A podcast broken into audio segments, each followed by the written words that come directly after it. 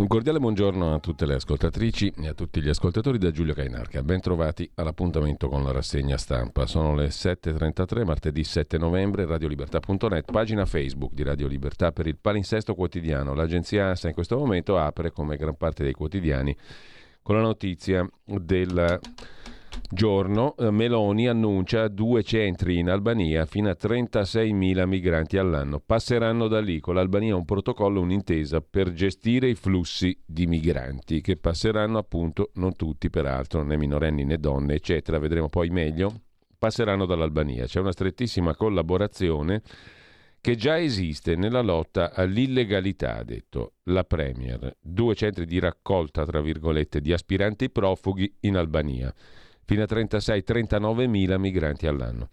Oltre 10.000 morti a Gaza, lo diffonde Hamas, il numero, più o meno l'ONU. Netanyahu, gestiremo noi la sicurezza, promette il premier israeliano. Sempre dal primo piano dell'agenzia ANSA di stamani, il Papa ieri ha detto ai rabbini: non sto bene di salute. I rabbini e gli ebrei italiani anche l'hanno capita, era un messaggio diplomatico, perché subito dopo il Papa ha invece proseguito nella sua agenda normale. È raffreddato, ha detto il Vaticano, al chirurgo che lo ha operato però non risulta nulla. I rabbini l'hanno capita e gli ebrei pure. Questo Papa non li ha molto in simpatia, mentre Tajani ha detto che ci sono 100 milioni per le aziende a fondo perduto per il maltempo e 200 di prestiti, così il vice premier. L'ente dell'Unione Europea sul caro voli, le compagnie diano spiegazioni e poi salva un bimbo di 5 mesi con trapianto di cuore anche se incompatibile, usata per la prima volta in pediatria. Una nuova macchina, scrive l'agenzia ANSA in prima pagina. Israele arresta la palestinese Tamimi. L'esercito israeliano ha arrestato Hamed Tamimi, attivista palestinese, prometteva di bere il sangue degli ebrei, molto nota anche a livello internazionale. Molto nota, mettiamola così. Mentre lasciamo la prima pagina dell'agenzia ANSA con le storie italiane, dall'Umbria, un lavoro per le donne vittima di violenza, ha firmato un accordo a Città di Castello, enfatizza l'agenzia ANSA in prima pagina. E sempre dall'ANSA per la pagina di politica, U-Trend, il sondaggio, cresce tutto il centrodestra, centrosinistra a meno 22, ma i giudizi sul governo continuano a essere negativi, secondo l'ultimo sondaggio dell'agenzia ANSA, o meglio dell'agenzia del sondaggio Quorum U-Trend per Sky TG. Lasciamo con ciò l'agenzia ANSA. Vi segnalo una notizia che dà in primo piano il sito della comunità ebraica milanese, Mosaico, giovane donna ebrea accoltellata a Lione, con una bella svastica sulla porta. La notizia peraltro risale al 5 novembre e il fatto al 4 novembre. Alle 13 di sabato 4 novembre una donna ebrea viene accoltellata sulla porta di casa a Lione. Una bella svastica sulla sua porta. A proposito di Francia, andiamo subito su tempi.it. Mauro Zanon Ve lo segnalo dall'home page del sito diretto da Emanuele Boffi. L'ondata di antisemitismo islamista spaventa la Francia. Da quando Hamas ha lanciato la sua offensiva terroristica contro Israele, sono stati 1040 gli attacchi agli ebrei, quasi il triplo degli episodi registrati in tutto il 2022, concentrati in un mese sostanzialmente. Mentre andiamo a vedere a sto punto le prime pagine dei quotidiani di oggi. Avvenire, il quotidiano dei vescovi di ispirazione cattolica, apre col titolo "Strage su strage". Un mese fa il pogrom, scritto progrom, comunque sarà ovviamente un errore, è un errore, un refuso di Hamas, 1400 ebrei seviziati e uccisi, Israele in guerra. La denuncia: a Gaza superati i 10.000 morti, e anche l'ONU parla di un cimitero di bambini. Blinken, il segretario di Stato statunitense, vede Erdogan, ma Erdogan non c'era, e si inizia a immaginare un futuro senza terroristi. Università di Napoli occupata, scrive il quotidiano cattolico, occupata dagli studenti per la pace. Naturalmente il Papa affida la pace ai bambini e non ai rabbini, si potrebbe mettere in rima. Mentre sempre dalla prima pagina di Avvenire, naufraghi da esportazione, in Albania andranno i richiedenti asilo. Sulla gestione dei flussi migratori, il soccorso albanese. A Palazzo Chigi, Giorgia Meloni e Edi Rama, primo ministro albanese, hanno firmato un protocollo basato su uno scambio. In terra d'Albania saranno dirottati in 2 centri allestiti entro la primavera 2024 3.000 persone salvate in mare dalle navi italiane, ma non delle ONG, fatta eccezione per minori, donne in gravidanza, soggetti vulnerabili ai quali l'Albania non fa bene. In cambio, investimenti e l'impegno italiano per l'ingresso nell'Unione Europea proprio dell'Albania. Previsto a regime un flusso annuale in questi centri di raccolta di 36-39.000 persone, così da decongestionare le presenze in Italia. Fonti della Presidenza del Consiglio fanno sapere: altro che aperitivi, le basi del patto gettate negli incontri fra i due, cioè fra Meloni e Rama, a Durazzo in agosto. Altro che aperitivo. È stata informata la Commissione a Bruxelles, che attende i dettagli, l'Unione Europea, la Commissione von der Leyen, ma sottolinea l'esigenza di rispettare i diritti. È l'approdo della dottrina Meloni, ispirata alla linea del premier britannico Sunak, che voleva mandare gli aspiranti profughi della Gran Bretagna in Ruanda. Pare che non abbia avuto successo l'iniziativa, ma comunque critiche le opposizioni. Per il PD sono accordi indegni che nemmeno funzionano. Infine Indy Gregory, sempre su Avvenire, in prima pagina: la piccola inglese di 8 mesi affetta da patologia mitocondriale ritenuta incurabile, alla quale l'Alta Corte di Londra aveva negato la possibilità di trasferimento in Italia. Indy Gregory ha ottenuto la cittadinanza italiana per decreto straordinario del Consiglio dei Ministri. Ora si attende la decisione della magistratura britannica. Senza questo intervento, alle 15 di ieri sarebbe stata staccata la spina che tiene in vita la bambina. Cittadinanza italiana dal Consiglio dei Ministri per la piccola, il tentativo di salvarla. Lasciamo con ciò Avvenire, andiamo a vedere il Corriere della Sera velocemente. L'apertura è dedicata a Israele, che annuncia Gaza City isolata. Secondo Hamas 10.000 morti, anche il Pentagono dagli Stati Uniti fa sapere sono comunque migliaia i morti. Gli Stati Uniti avvisano l'Iran, inviato un sottomarino nucleare, intensificato l'attacco israeliano a un mese dall'assalto terrorista, nuovo scontro con l'ONU. Anche qui naturalmente l'Albania, 36.000 migranti all'anno finiranno lì dall'Italia. Accordo tra Meloni e Tirana, il PD denuncia pericoloso, intervista al sottosegretario Fazzolari. Guantanamo no, una svolta storica. Sulla vicenda Telecom il tesoro va avanti, frenata in borsa sui ricorsi. Con l'ok del Consiglio si è concluso l'iter della vendita della rete Telecom al fondo KKR per 22 miliardi. Ora però il primo azionista del gruppo telefonico, il francese Vivendi, è pronto a spostare la battaglia in sede giudiziaria. La paura che il percorso dei tribunali sia lungo e dall'esito incerto ha spaventato gli investitori. Anche sul Corriere, cittadinanza italiana alla bambina inglese di 8 mesi affetta da sindrome degenerativa rarissima, a cui l'Alta Corte britannica vuol sospendere i trattamenti vitali. Palazzo Chigi si è riunito d'urgenza. Indy è diventata cittadina italiana. La decisione fa seguito alla disponibilità espressa dall'ospedale pediatrico del Vaticano Bambin Gesù per curare la bambina britannica, appunto. Foto di un giovane padre israeliano col fucile mitragliatore a tracolla che si prende cura del figlio vicino al muro del pianto a Gerusalemme. Il pezzo dello scrittore israeliano Eshkol Nevo, Noi, il male e la sfida, non farci contagiare. 2 pagine sul Corriere della Sera, anticipate in prima pagina stamattina. Trump in aula, processo all'ex presidente degli Stati Uniti. Lo show di Trump, l'ex presidente accusato di avere gonfiato il valore delle sue proprietà, ha definito la procuratrice che lo accusa razzista, finanziata da Soros. La bacchettata del giudice, dica sì o no, questo non è un comizio. Per concludere, dal primo piano del Corriere della Sera di oggi, maxi sequestro da 779 milioni, la Procura di Milano e la Guardia di Finanza ha eseguito il sequestro per Airbnb. Oltre 779 milioni sequestrati dalla Guardia di Finanza di Milano. Secondo la Procura milanese, la piattaforma Airbnb, affitti brevi, non avrebbe pagato le tasse dovute. In Italia indagati anche 3 manager. Dal Corriere della Sera passiamo al Fatto Quotidiano di Marco Travaglio. Gaza, crimini come in Ucraina, ma nessuno raccoglie le prove. A parlare Silvana Arbia, ex cancelliere, giudice della Corte dell'Aia, non proprio giudice ma comunque cancelliere della Corte Penale Internazionale e procuratrice, in questo caso sì magistrato, del Tribunale Internazionale del Ruanda. Netanyahu trattato meglio di Putin, protesta la magistrata italiana, un'indagine subito, sono crimini di guerra quelli di Israele, alla Corte Penale servono le prove prima possibile, andiamo in tribunale come da Fatto Quotidiano. Da tipico costume, diciamo così. Mentre Meloni dice i migranti li mandiamo a Tirana ma poi ritornano, ha detto Edi Rama, tanto tornano in Italia e paga tutto l'Italia, ha detto il presidente albanese, anzi lo dice in un'intervista al Fatto Quotidiano. Governo abracadabra, prosegue il Fatto, PNRR, scompaiono circa 1000 progetti, totale 250 milioni. Pensa un po' te.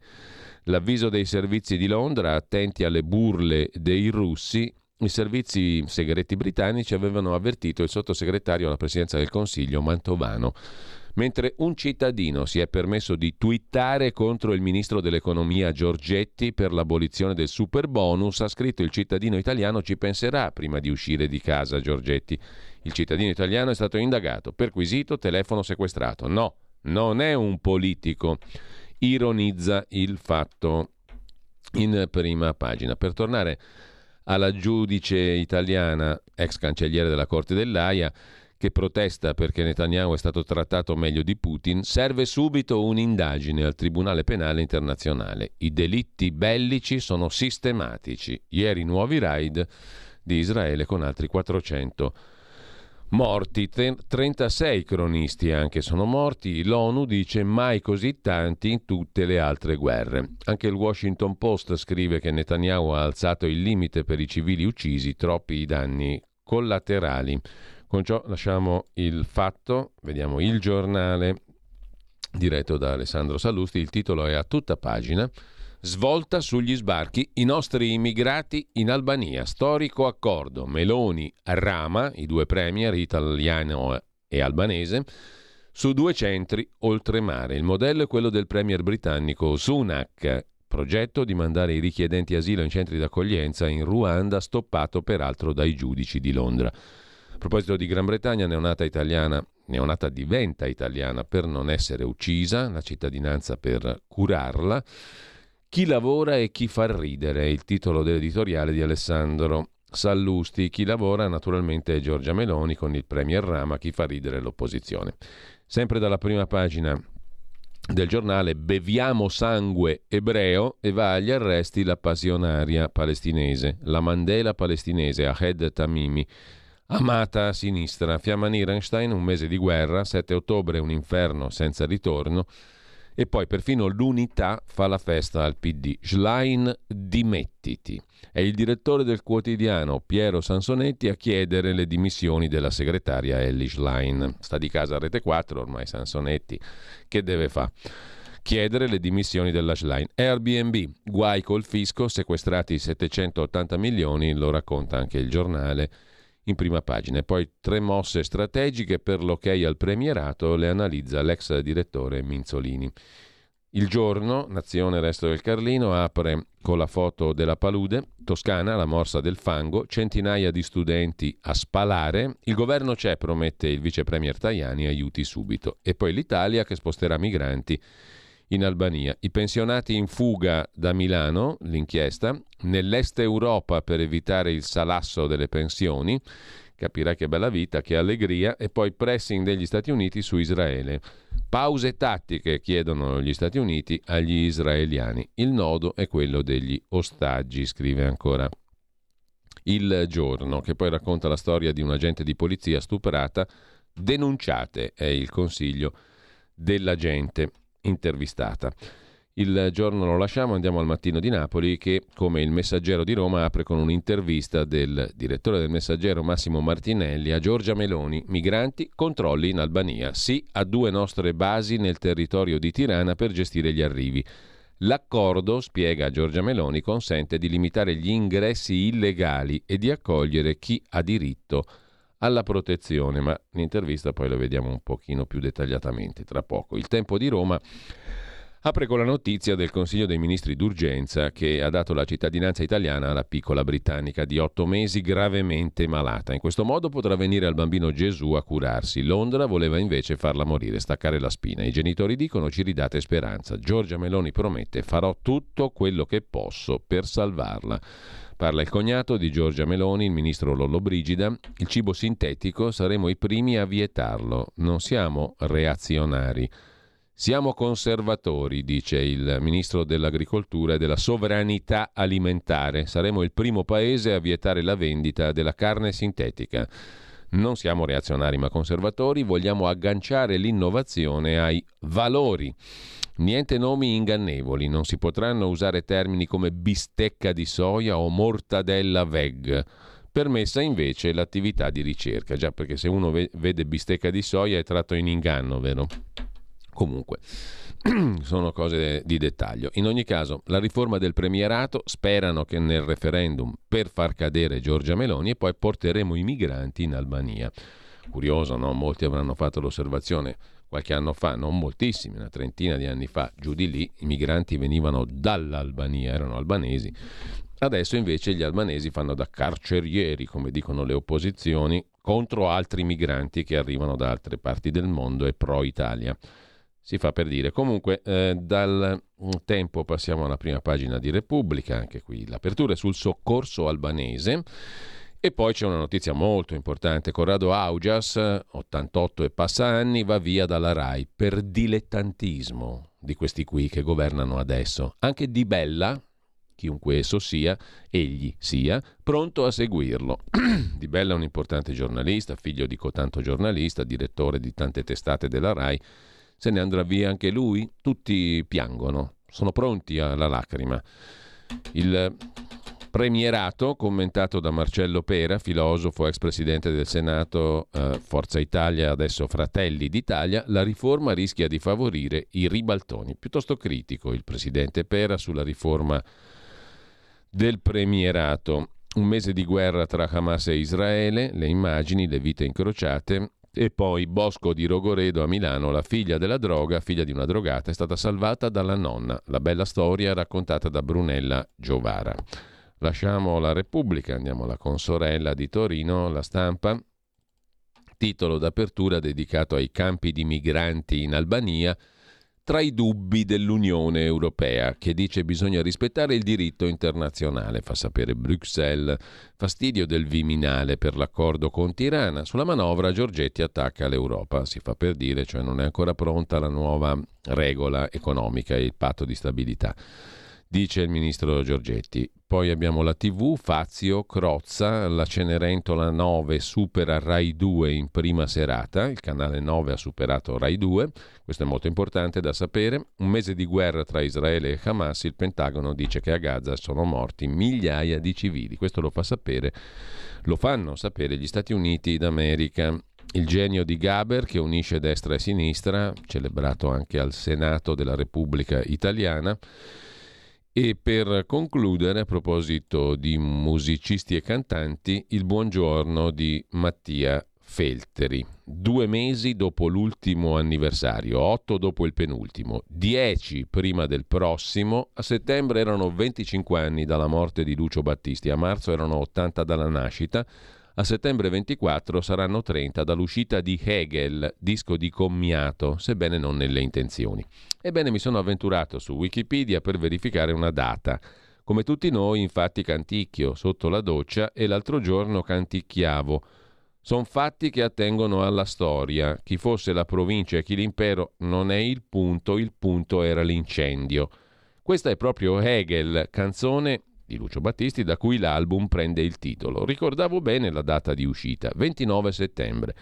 Lo ricordo perché un critico, molto critico, quel giorno disse che di 29 settembre ce n'è uno solo e comincia così: seduto in quel caffè io non pensavo a te. L'arguzia era destinata a rimarcare la nostalgia per la musica di Battisti coi testi di Mogol e la repulsa per la musica di Battisti coi testi di Pasquale Panella. Un secondo critico, al culmine dell'esasperazione, tralasciò il poetico in favore del prosaico e scrisse qualcosa come di uno scandalo non più accettabile. Sto bene attento a non fare i nomi dei critici, sono trascorsi 30 anni, qualcuno si era avveduto. E questa storia non dice niente di particolare sulla musica, sulla critica musicale. Non è la storia di uno o dell'altro. Mi sembra invece un magnifico apologo sul nostro tempo, conclude Mattia Feltri.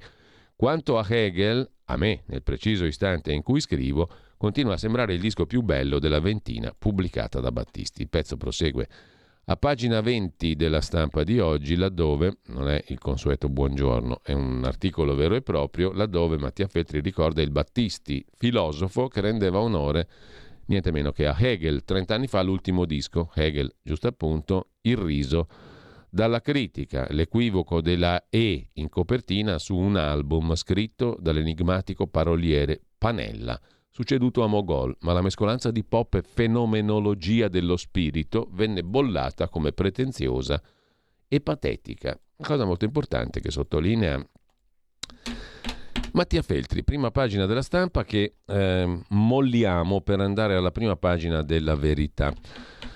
La Verità si occupa del colpo di scena sui migranti. Ora li mandiamo in Albania. Firmato l'accordo tra la Meloni e Rama, il Rama, la sinistra strepita. I salvati in mare saranno portati in 2 centri messi a disposizione dagli albanesi, ma gestiti dall'Italia, dove vagliare le domande di accoglienza e respingere chi non ne ha diritto. Un bel passo avanti, anche in termini di deterrenza, è l'opinione del direttore Belpietro. Non risolve tutto, ma è un bel passo avanti. L'idea di inviare i richiedenti asilo più lontano possibile dai propri confini non è nuova. Che non ci siano più posti e risorse l'hanno capito ovunque, dalla Germania alla Danimarca. Il protocollo non cancella il problema, almeno lo sposta oltremare. Lo sposta in parte, diciamo così, oltremare. In ogni caso, l'opzione libica, sulla quale puntava l'ex ministro del PD, PCPDS Minniti, è saltata per il caos politico-militare. Il patto con la Tunisia è ostacolato dalle rigidità del presidente Saied e dell'Unione Europea. Giorgia Meloni quest'estate era andata in Albania da Rama, il premier albanese, si era parlato di una vacanza di aperitivi, invece era un viaggio di lavoro, spiega anche lui Belpietro. In primo piano poi il ministro del lavoro Calderone, sui medici niente tagli alle pensioni, ma accuse a Airbnb di evadere le tasse. Poi Indi cittadina italiana, così il governo tenta di fermare l'esecuzione, se ne occupa l'ex banchiere centrale del Vaticano Ettore Gotti Tedeschi. Su Gaza l'Unione Europea si prende a schiaffi da sola, titola ancora La Verità. Non basta l'inconcludenza ucraina. Von der Leyen presenta un piano di pace per la striscia di Gaza. A stretto giro il Consiglio europeo la sconfessa. Pareri suoi, nulla di condiviso. L'Università di Napoli occupata con 2K per la Palestina dagli studenti democratici. Sempre dalla prima pagina della Verità, Francesco Borgonovo, danni da maltempo, al posto di fare prevenzione ecco le prediche agli alluvionati. Poi per tornare alla geopolitica, Claudio Antonelli e Stefano Graziosi, saranno America, Turchia e Qatar a decidere il futuro del Medio Oriente.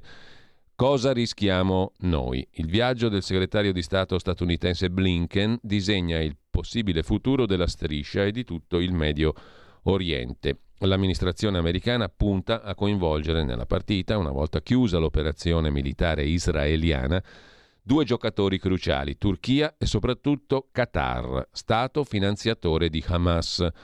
Per l'Italia si aprono scenari molto delicati, sia per il nostro contingente impiegato in Libano, sia per gli interessi nazionali nell'area.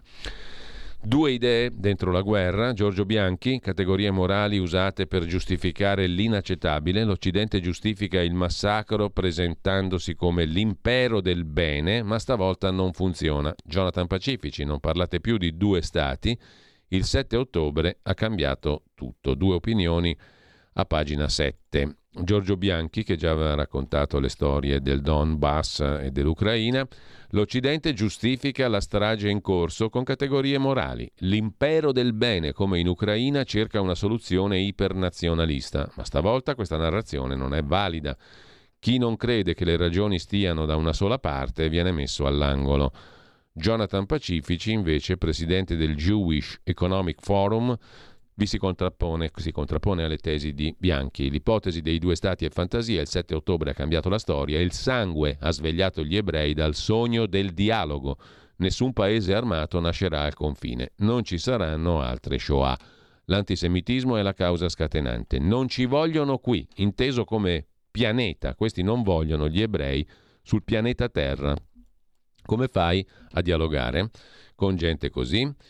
Infine, Covid, oggi si vota ma l'inchiesta parte nel 2024, con calma, in Senato finalmente il varo della Commissione parlamentare di inchiesta sulla Covid, la quale però non vedrà la luce prima del 2024. Infine, Fabio Mendolara si occupa di un libro che riapre il caso Claps, spunta un possibile complice. Fabio Mendolara, lucano, ha seguito fin dall'inizio e molto dettagliatamente questa storia di Elisa Claps, l'ombra di un complice dietro il caso Claps. A 30 anni dall'uccisione della giovane a Potenza, un libro illumina le zone grigie delle indagini, dalle scarpe abbandonate nel sottotetto a una traccia di sangue non analizzata, fino a uno scritto anonimo mai vagliato che suona come una confessione. Le calzature a pochi metri dal cadavere, ancora allacciate, come se qualcuno le avesse tolte di corsa, compaiono in un video degli inquirenti.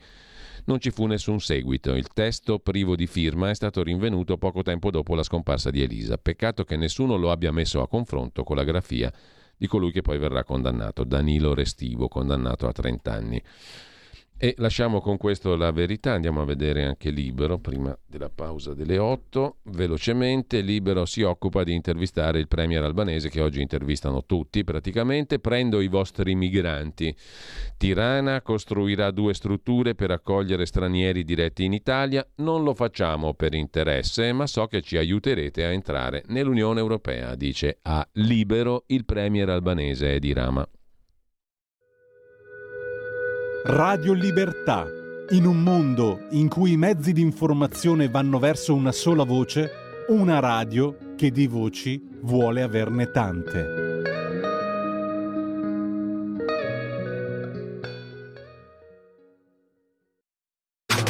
Stai ascoltando Radio Libertà. La tua voce libera, senza filtri né censura. La tua radio.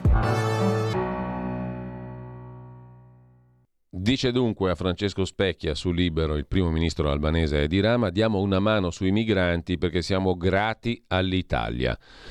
La vocazione all'accoglienza. L'immigrazione clandestina è un grande problema, forse noi non lo risolveremo, ma non possiamo tirarci indietro e sulla guerra in Medio Oriente la forza della pace prevarrà. Tirana nell'Unione Europea, questo è l'obiettivo. Contiamo sull'Italia per accelerare il nostro ingresso nell'Unione Europea. Mai l'Italia è mancata all'appello. Amica Giorgia. Con i premier italiani è stata amicizia a prima vista. Meloni nuova Merkel ha tutto per fare benissimo. Il conflitto in Palestina è una tragedia colossale, ciò che è successo è come un film sui tempi più bui dell'umanità. Sempre dalla prima pagina poi di Libero, 2 commenti. Il gero Vital del centrodestra, Mario Secchi, l'opposizione è il gero Vital, e Daniele Capezzone, il governo alla sua sfida decisiva sulla sicurezza, la partita più importante, sottolinea Capezzone in prima pagina e a pagina 12. Su sicurezza, tasse e migranti il governo si gioca la sfida decisiva. Con questo lasciamo anche la prima pagina, anzi no, di Libero, perché c'è da segnalare il blitz filo Hamas a Napoli, occupata l'università, la scuola Anna Frank che cambia nome, rimozione tedesca, in Germania è accaduto anche questo, Trump è in fuga, nessuno lo cattura, prospettive diverse per le guerre, scrive Pietro Senaldi. Che vuol dire Trump è in fuga e nessuno lo cattura? Sondaggi ottimi negli stati decisivi. Trump è in fuga in questo senso perché i sondaggi lo danno in grande crescita. Make America Great Again, scrive da par suo Pietro Senaldi in prima pagina su Libero. E Antonio Soci si occupa invece di un libro con le nuove verità sul segreto di Fatima, a pagina 1 e a pagina 24 di Libero di stamani. Suor Lucia dice: non ho detto tutto, ecco la verità sul segreto di Fatima. Nel saggio del vaticanista Saverio Gaeta in libreria da oggi, clamorose e inquietanti rivelazioni sul nostro futuro, la guerra, il comunismo, la crisi della Chiesa Cattolica, la lettera inedita della religiosa a Papa Paolo VI. Il libro si intitola I segreti di Suor Lucia, Fatima, la verità mai detta, edito da PM e l'autore Saverio Gaeta. La profezia della Madonna, il clamoroso libro di Gaeta, scrive Antonio Socci, farà discutere e indurrà a chiedere alla Santa Sede di rendere noto ciò che ancora è celato. È giusto che tutti sappiano, così che possano decidere se credere. Sui comunisti, il pluralismo non giustifica davanti a Dio né l'ingiustizia né la violenza, nemmeno la mancanza di verità con la quale ingannano i popoli, promettendo ciò che né danno né fanno. Messa così si capisce non moltissimo, però deve esserci qualche rivelazione poderosa in codesto libro. Intanto chiudiamo la prima pagina con la Ferrari rossa di vergogna, così si rovina un marchio, scrive Leonardo Iannacci. Un anno da incubo per la Ferrari, per Maranello. Lasciamo Libero, andiamo a vedere la prima pagina di Italia Oggi. Un INPS dal volto più buono è il titolo d'apertura, avvisi Bonari per errori e omissioni, dilazioni estese da 24 fino a 60 mesi, sanzioni ridotte della metà se pagate entro 40 giorni, il tutto in Parlamento, il disegno di legge con la riforma. In arrivo adempimento spontaneo irregolarità segnalate dall'INPS, estensione dilazioni, introduzione facoltà per l'INPS di fare accertamenti d'ufficio, possibilità per il controllato di pagare sanzioni ridotte a metà entro 40 giorni. Lo prevede il disegno di legge lavoro che inizia l'iter parlamentare di approvazione. Poi nuovo socio al 25% di Belpietro, partito il riassetto della casa editrice della Verità. Maurizio Belpietro ha fatto la scelta. Il nuovo socio della casa editrice della Verità è Federico Vecchioni, che entra nella società editrice di Belpietro con una quota del 25%, investendo 2,5 milioni di euro. Operazione che valorizza quindi l'intera società editrice italiana di Belpietro, 10 milioni di euro. Molto meno di quanto offerto poco tempo fa dalla famiglia Angelucci, editori oggi di Giornale, Libero, Tempo, che avevano messo sul piatto circa 23 milioni, secondo quanto risulta a Italia Oggi. Insomma, gli Angelucci offrivano 23 milioni e Belpietro si è scelto un socio al 25% con 2,5 milioni, che vuol dire che valorizza la sua società per intero 10 milioni, meno della metà di quanto offrivano gli Angelucci. In questo modo però Belpietro mantiene tutta la sua autonomia di manovra giornalistica, via anche al riassetto delle società del polo del quotidiano La Verità tra periodici e digitale, mette in prima pagina Italia Oggi. E infine dritto rovescio, il corsivo di prima pagina del direttore, la scossa polemica internazionale contro Israele è esplosa il 17 ottobre scorso, in coincidenza con la notizia, poi rivelatasi falsa, che sull'ospedale di Gaza era esploso un missile israeliano che, in base ad informazioni fornite da Hamas, aveva fatto 1.000 vittime in un colpo solo, poi ridotte a 500, infine ridimensionate in 50.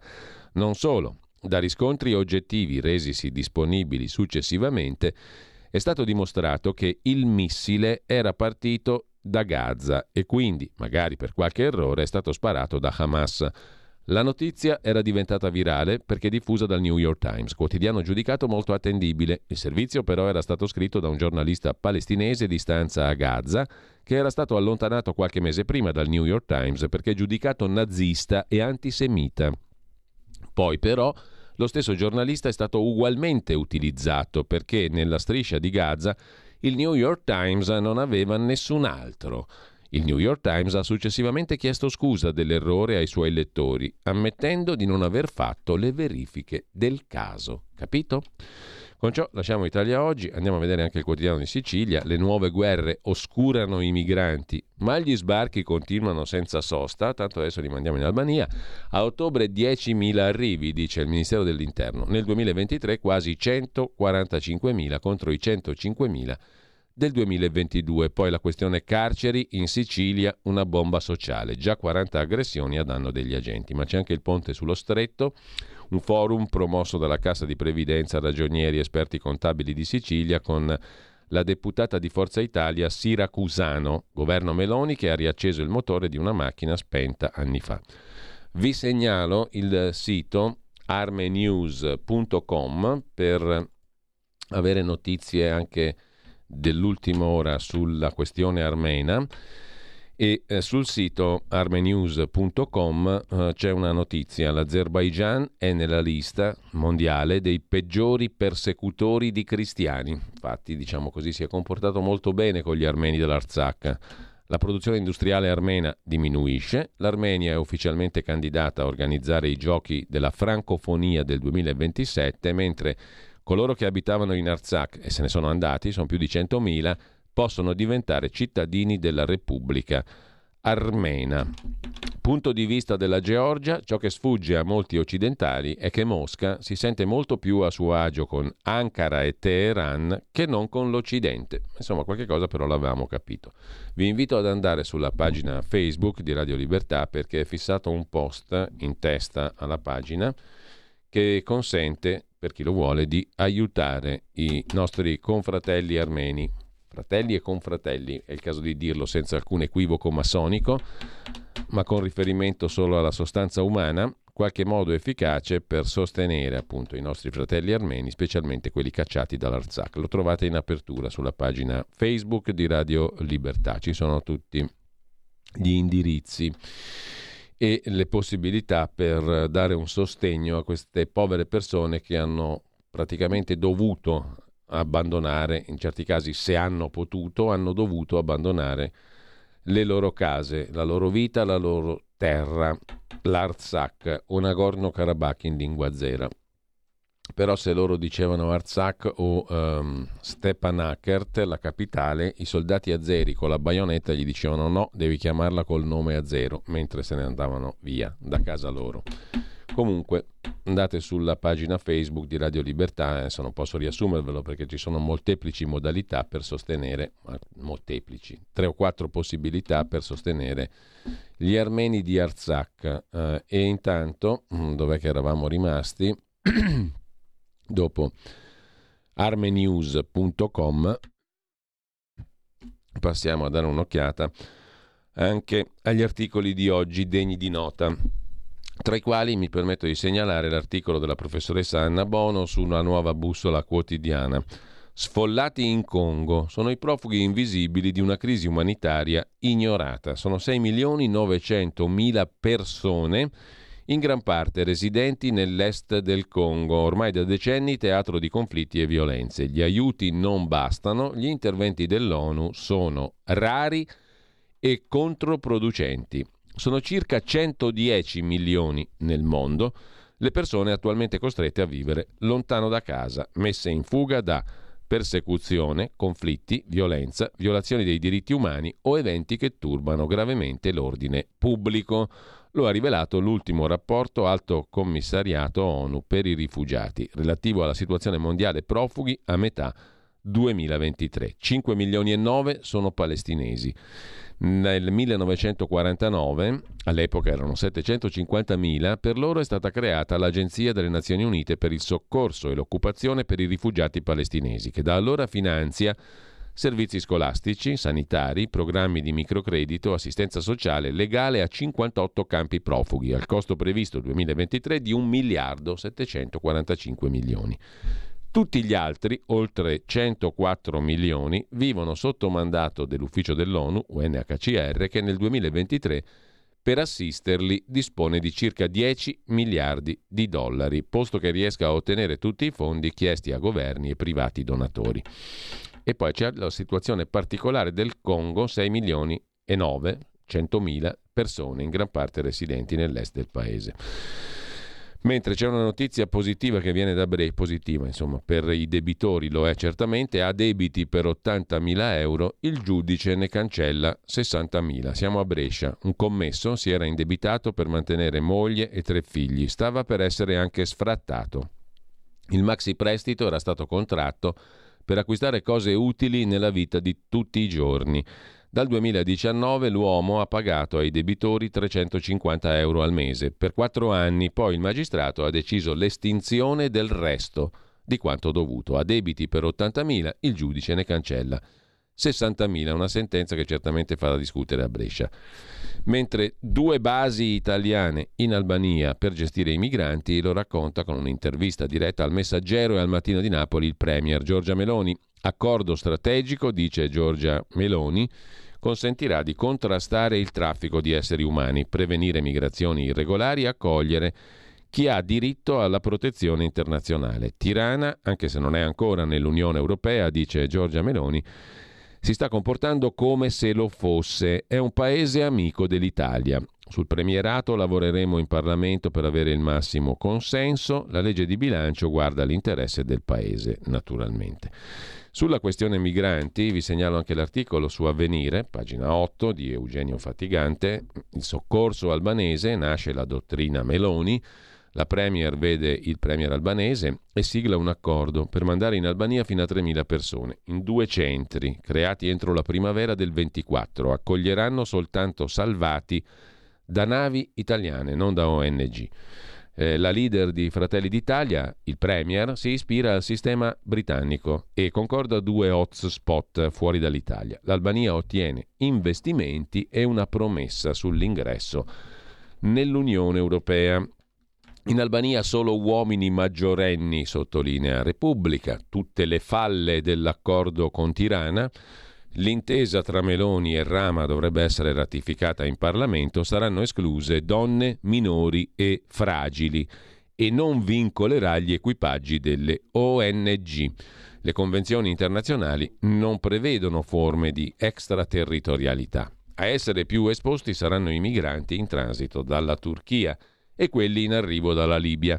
I centri saranno realizzati a spese dell'Italia e saranno controllati da forze dell'ordine italiane. Intanto flop del modello britannico, sottolinea Repubblica da Londra. Nessuno è stato inviato in Ruanda. Sono stati i giudici inglesi a impedire dal 2022 a oggi la partenza dei migranti.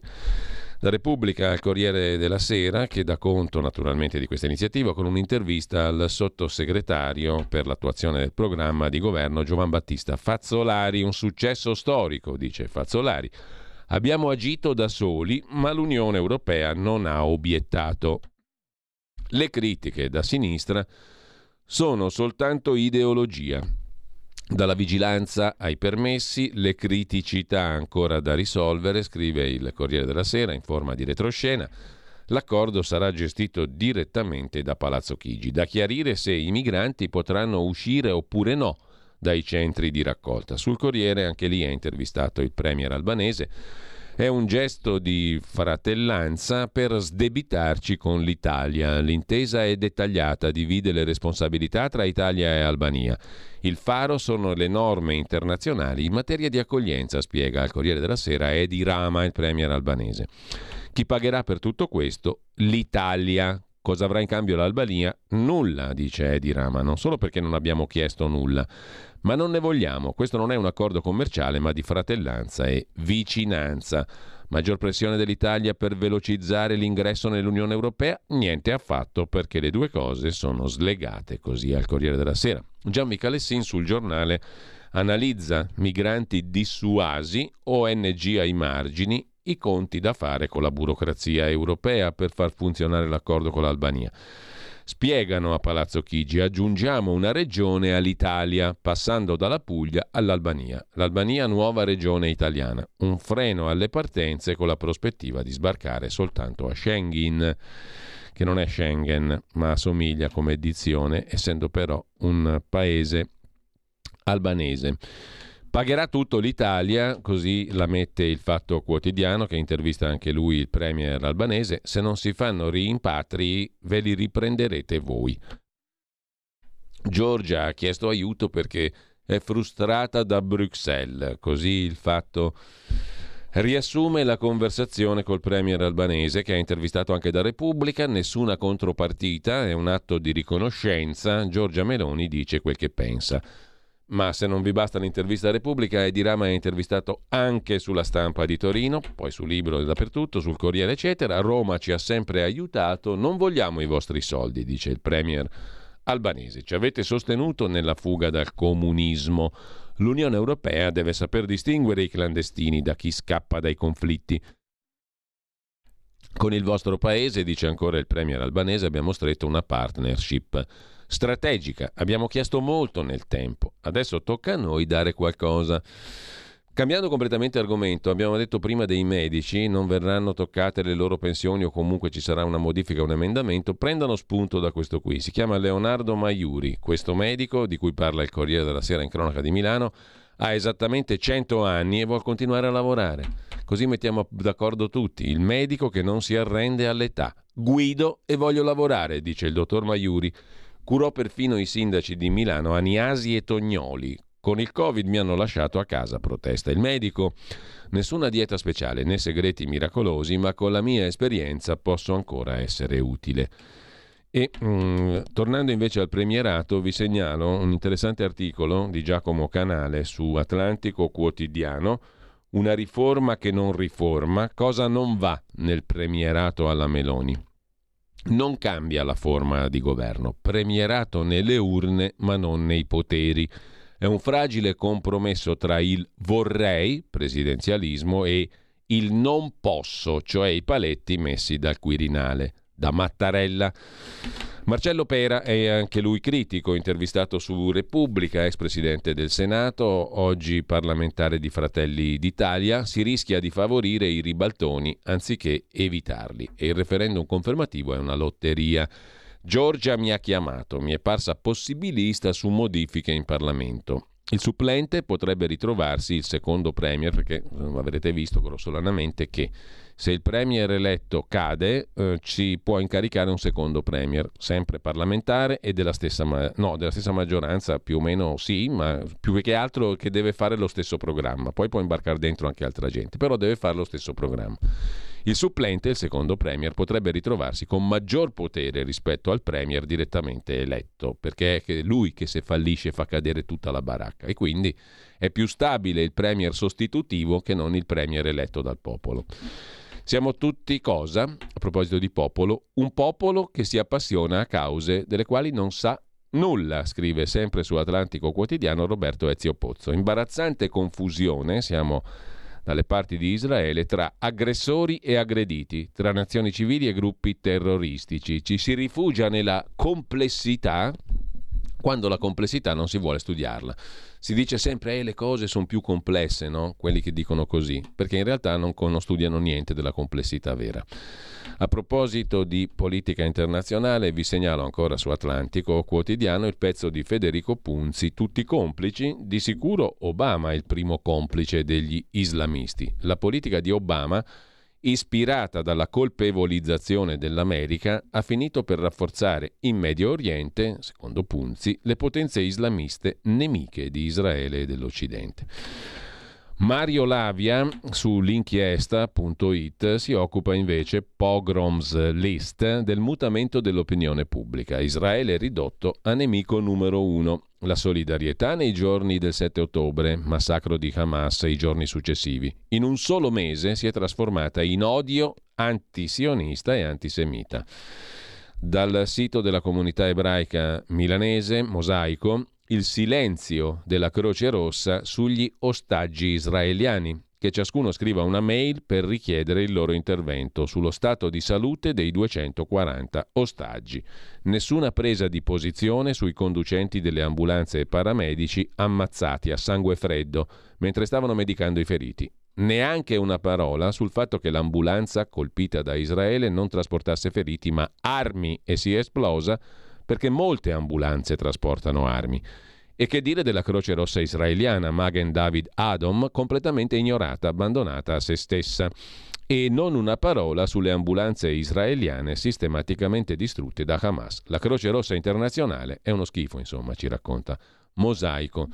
Antisemitismo negli Stati Uniti, altro articolo sempre su Mosaico, dal sondaggio fra gli adolescenti ebrei americani all'antisemitismo in California, che ha portato alcuni a levare la mezuzah dalle porte di casa.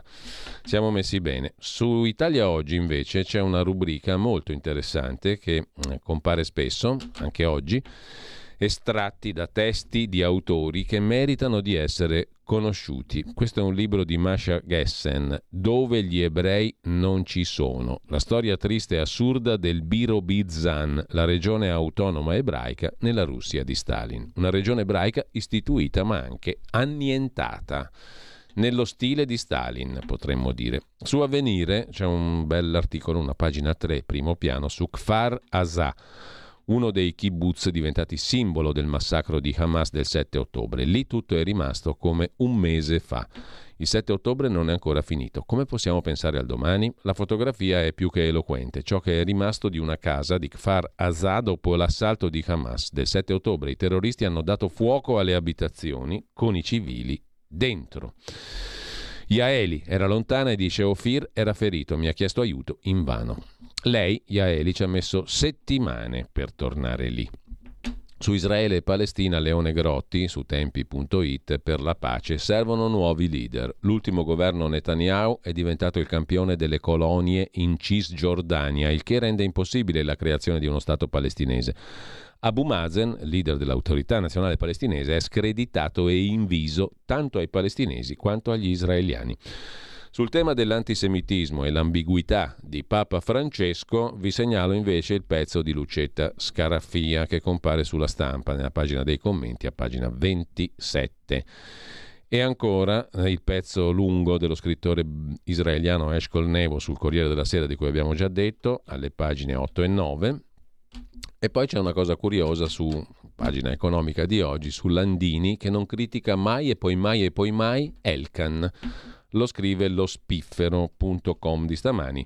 Stellantis, cioè quel che rimane della Fiat, non investe, ma la colpa per Landini è sempre del governo che non fa abbastanza. A Torino, per l'assemblea della CGIL piemontese, il segretario Landini glissa sulla vendita degli stabilimenti Maserati di Grugliasco e sulla crisi Lear. Eppure una volta quante battaglie contro Marchione, adesso è a cuccia da Elkan, il buon Landini. Sulla vicenda Telecom non può dare sparkle al fondo americano perché c'è un rischio sicurezza. I cavi sottomarini collegano l'Unione Europea al Medio Oriente, sono cavi di grandissimo interesse quelli della società Sparkle, la società controllata da Telecom che ha in pancia i cavi sottomarini. Sulla questione Giovanni Pons su Repubblica, lo Stato riprende un asset, l'affare lo fa KKR, il fondo americano partner del Ministero dell'Economia nell'operazione registrerà una forte plusvalenza. 26 anni dopo la privatizzazione lo Stato torna a mettere piede nella rete Telecom. Con l'operazione di domenica il Ministero dell'Economia di Giorgetti andrà a formare un nocciolo duro al 20% circa che affiancherà il fondo americano KKR nell'acquisto della rete TIM per poco meno di 20 miliardi. Il nocciolo costituirà un presidio italiano e pubblico per garantire la strategicità di un asset, la rete telefonica, che il mondo politico da sempre considera fondamentale, così come del resto lo è in Germania e in Francia, ma siccome lo Stato non aveva soldi per ricomprare da solo tutta la rete Telecom, ha scelto un grande fondo americano, un'alleanza che non è gratis, ma frutterà a KKR un bel ritorno sul capitale investito e alle numerosissime banche d'affari, compresi uomini che hanno fatto parte anche del governo come Grilli, stile Mario Draghi, che mangeranno sulle commissioni. L'operazione infatti comporta succose commissioni bancarie e permetterà al Ministero dell'Economia di rimanere alla guida della rete Telecom quando il fondo uscirà e collocherà il suo 65% in borsa, sul modello già sperimentato di Snam e Terna. Questa è la strada scelta finora dal governo Meloni per tornare sul luogo del delitto della privatizzazione Telecom.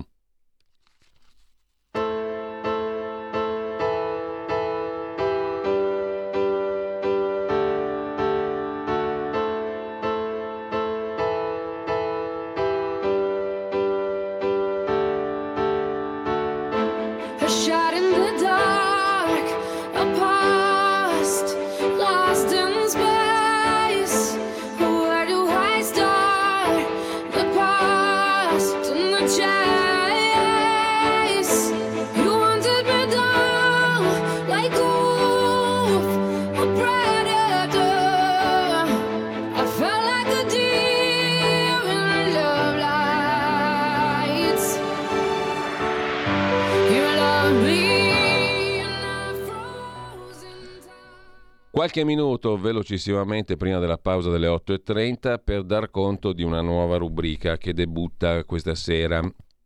Lo impieghiamo questo minuto insieme ad Antonino Danna, che saluto, che ringrazio naturalmente, anche per il suo Zoom quotidiano. A tutti. Ti ringrazio per il tuo Zoom, perché è una trasmissione che porta sempre tutte le sere dalle 18 alle 20 tanti argomenti e tanti ospiti di grande interesse, e peraltro si arricchisce da questa sera di un altro capitolo, no? Con l'avvocato Claudio De Filippi, che le ascoltatrici e gli ascoltatori già in buona parte conosceranno, si è deciso di dar vita a una nuova rubrica. Ce ne vuoi parlare, Antonino, visto che in questo momento non riusciamo a metterci in contatto telefonico con lo stesso avvocato Claudio De Filippi, che è uno dei più grandi esperti di questioni tributarie e fiscali dal punto di vista legale in Italia. Sì, ecco, Zoom, come intanto grazie del tuo apprezzamento. Zoom è un programma che nasce con l'esigenza di rispondere alla domanda chiedilo a qualcuno che lo sappia, per cui da questa sera noi avremo l'avvocato De Filippi con una vera e propria trasmissione all'interno di Zoom, che sarà in attesa di giustizia i casi dell'avvocato Claudio De Filippi. L'avvocato De Filippi racconterà insieme ai suoi clienti stessi. Ecco, perché questo è l'aspetto, diciamo, interessante anche della trasmissione, che oltre all'avvocato, oltre a te naturalmente, ci sarà anche un cliente, un cittadino. Sì, esatto, che racconterà quindi il suo rapporto con la giustizia, il suo problema, come viene affrontato. Ovviamente non saremo a raccontare le strategie di difesa e così via, ma racconteremo quello che gli sta succedendo, perché effettivamente ci siamo resi conto che in questo paese il problema della giustizia è un problema che va ben oltre il semplice fatto delle eventuali polemiche su giudici, correnti, ciechi, sordi e muti, come lo chiami tu, cioè il CSM e così via. Vogliamo raccontarvi i tribunali per quello che sono, le aule affollate, la confusione, il fatto di dover aspettare un'udienza, udienze che una volta, quando ho cominciato io, venivano ancora fissate con l'agenda cartacea, chissà se le fissano ancora così. Quindi a maggior ragione vi vogliamo raccontare un sistema che molto probabilmente ha bisogno di una profonda riforma. Bene, allora appuntamento esattamente a che ora? Esattamente alle ore 19.05 sulle magiche onde di Radio Libertà, mi pare ovvio. Bene, grazie ad Antonino Danna, grazie all'avvocato Claudio De Filippi, nuova rubrica 19.05 stasera. E da stasera tutti i martedì. Certo. Grazie ancora Antonino, buon lavoro, buona giornata. Grazie a voi tutti. Stai ascoltando Radio Libertà, la tua voce libera, senza filtri né censura. La tua radio.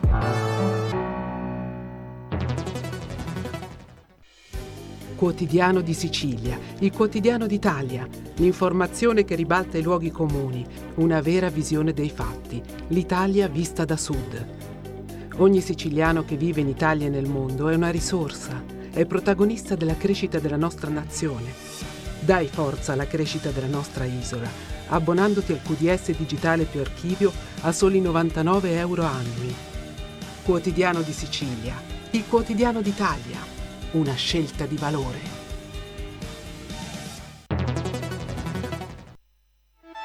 Stai ascoltando Radio Libertà, la tua voce libera, senza filtri né censure, la tua radio.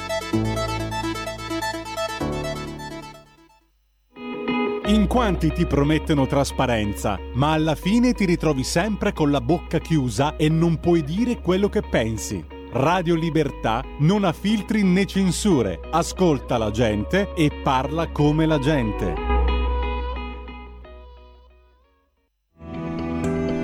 Il Meteo.it presenta le previsioni del giorno. Un fronte temporalesco attraversa le nostre regioni centrali provocando alcuni fenomeni nel corso della giornata. Al mattino piogge temporali seppur a carattere irregolare potranno interessare i settori tra Lazio, Abruzzo, Molise e Campania, mentre altrove il tempo sarà in genere asciutto salvo per piovaschi in Sardegna. Molte nubi comunque su gran parte della penisola. Nel pomeriggio ulteriori fenomeni temporaleschi potranno interessare le medesime zone, ma anche l'Umbria e la Puglia. Poche variazioni altrove. Per ora è tutto da ilmeteo.it, dove il fa la differenza. Per tutti i dettagli consultate la nostra app. Una buona giornata da Alessandra Tropiano. Avete ascoltato le previsioni del giorno. Rieccoci qui, ho citato prima armenews.com, che è un sito in francese che dà conto di notizie dall'Armenia e per tutto ciò che riguarda l'universo armeno, compreso quello che era l'Artsakh, che non c'è più sostanzialmente, cioè quella piccola enclave dentro l'Azerbaigian che è stata totalmente conquistata dall'Azerbaigian, e questo fa parte purtroppo della cronaca quotidiana. Fa parte della storia invece qualcosa di cui parleremo adesso con il nostro ospite Ezio Gavazzeni, che dovrebbe già essere in collegamento con noi, che saluto, che ringrazio. Col quale ci diamo del tu perché ci conosciamo da svariati anni. Ezio, buongiorno.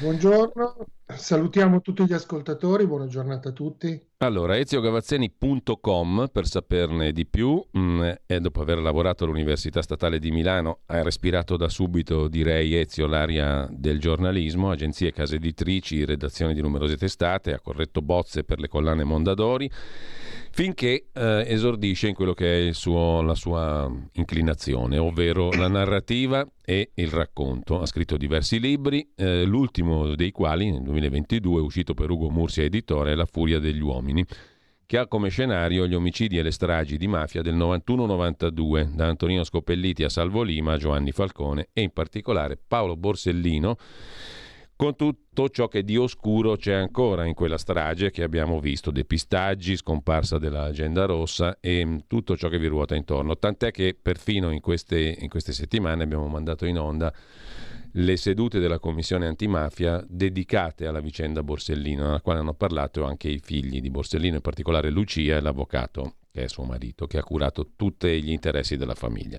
Tanto per dire che, Ezio, siamo entrati nel campo della cronaca con questo tuo ultimo libro della storia e della ricostruzione storica, e è l'oggetto, credo, di quello di cui parleremo oggi, vale a dire tu hai sempre avuto questa attenzione, diciamo, per i fatti storici, politici e giornalistici, e con un'ottica giornalistica. Allora, cosa ti è successo? Ti lascio subito raccontare come nasce questa vicenda, che ha raccontato anche il collega Felice Manti qualche settimana fa su Il Giornale. È uscita un'intera pagina nel dorso di cultura del Giornale dando conto di questa, possiamo chiamarla, scoperta che hai fatto, Ezio, perché in effetti può essere definita anche così, o no?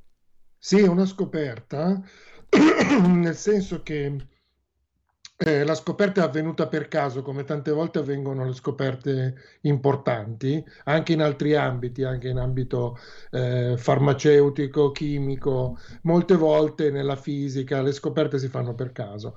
Un amico romano si trovava all'Archivio Centrale di Stato, stava consultando dei faldoni, un faldone pesante, grosso, per una ricerca che stava conducendo, e a un certo punto si imbatte in qualche documento, in qualche foglio, e comincia a fotografare qualche documento, ne fotografa circa una quindicina e poi mi rimanda, come dire, ma non trovi interessante sta roba? A me non interessa perché io sto facendo altro, però te la giro, prova un po' a guardarci.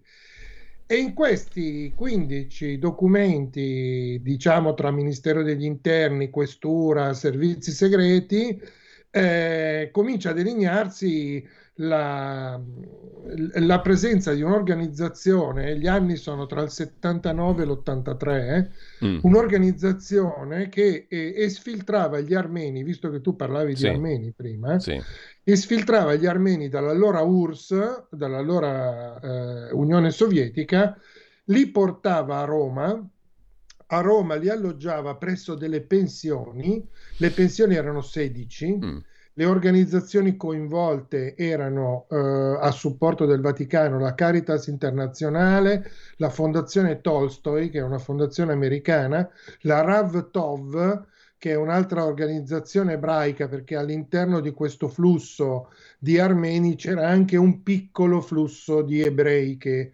scappavano dall'Unione Sovietica. E dopo essere stati alloggiati presso queste pensioni, gli armeni venivano portati presso il consolato americano di Roma li schedava, poi li faceva salire su degli aerei e li portava negli Stati Uniti. Al 79 erano transitati da Roma circa 550 armeni, per darti un valore numerico. Quello che accade è che l'esercito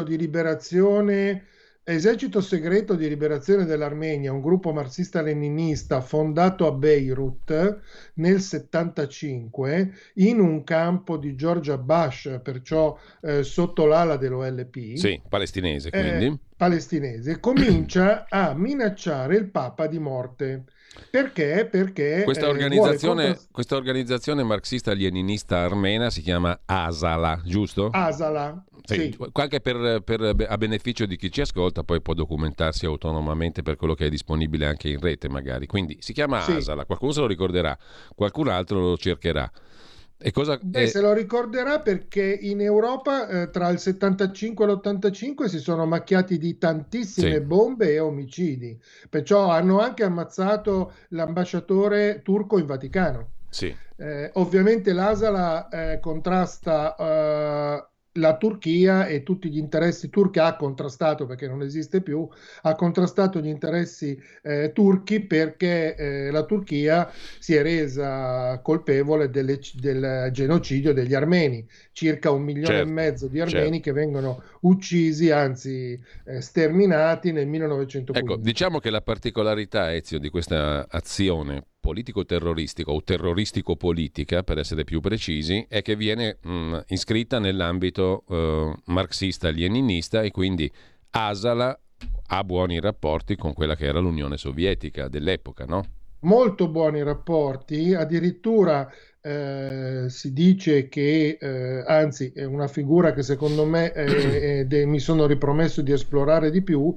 L'ambasciatore sovietico a Beirut, Soldatov, era un uomo in contatto con tutti i gruppi eversivi della regione, perciò incontrava Arafat diciamo quasi giornalmente, incontrava pure l'Asala, incontrava altri gruppi, il Fronte di Liberazione Nazionale della Palestina, eccetera. Perciò Soldatov è un personaggio che è molto molto in contatto con questo mondo, e Soldatov è un uomo del KGB, è stato dimostrato, non lo dico io.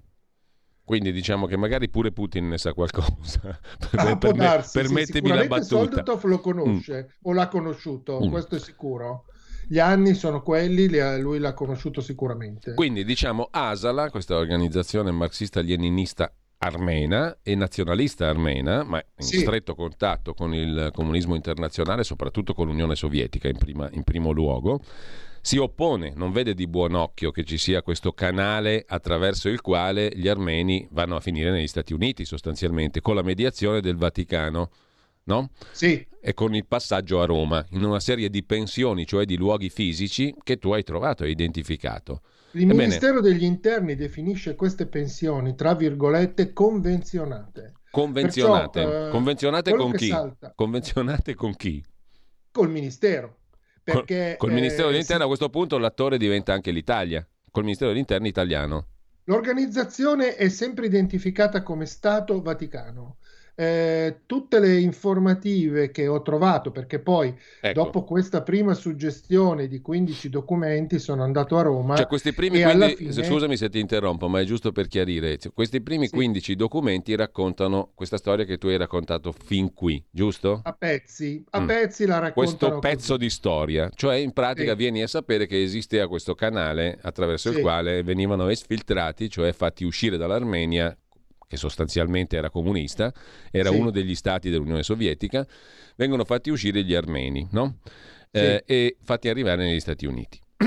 Dopodiché, diciamo, tu, incuriosito da questa vicenda, cominci a scavare, se non ho capito male, no? Cominci a scavare ulteriormente. Torno a Roma e questo avveniva nel mese di luglio. Tra luglio e ottobre vado a Roma, scavo nell'archivio centrale dello Stato e trovo 209 documenti che raccontano, oltre che esisteva questa organizzazione che aveva anche un nome, ANSA, ANCH, questo acronimo non l'ho trovato da nessuna parte. Mi riprometto di tornare a Roma per capire che cos'era questa organizzazione che comprendeva Stato e Vaticano, chiamata ANSA. Stato italiano, naturalmente. Stato italiano, sì. Ministero dell'Interno italiano. Ministero degli Interni. Servizi segreti italiani. Che definiva queste pensioni convenzionate. Sì. Quello che emerge è che l'ASL comincia a minacciare di morte il Papa più di una volta.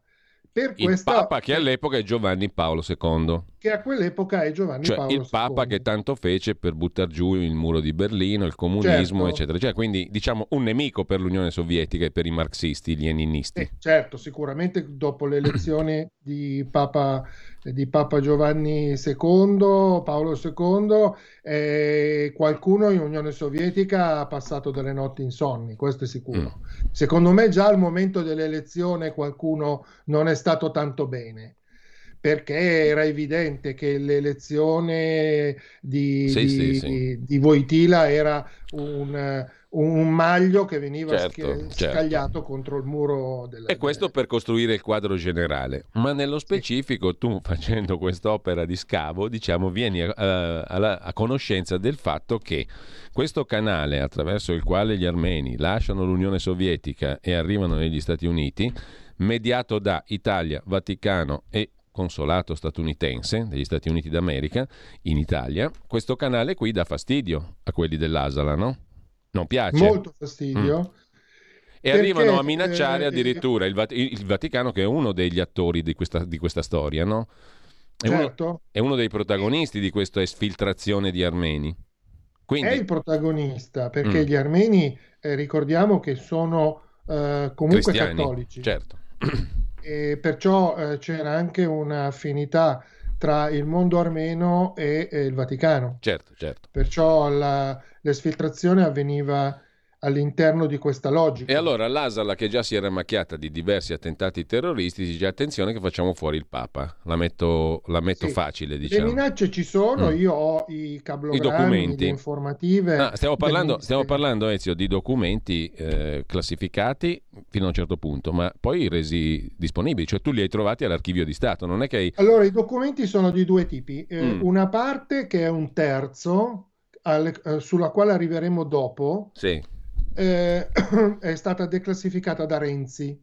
Sì. Questa è la parte tra virgolette visibile dell'iceberg. Sì. I due terzi invece sono documenti cartacei, bisogna proprio andare negli archivi, scavare nei faldoni e trovarli.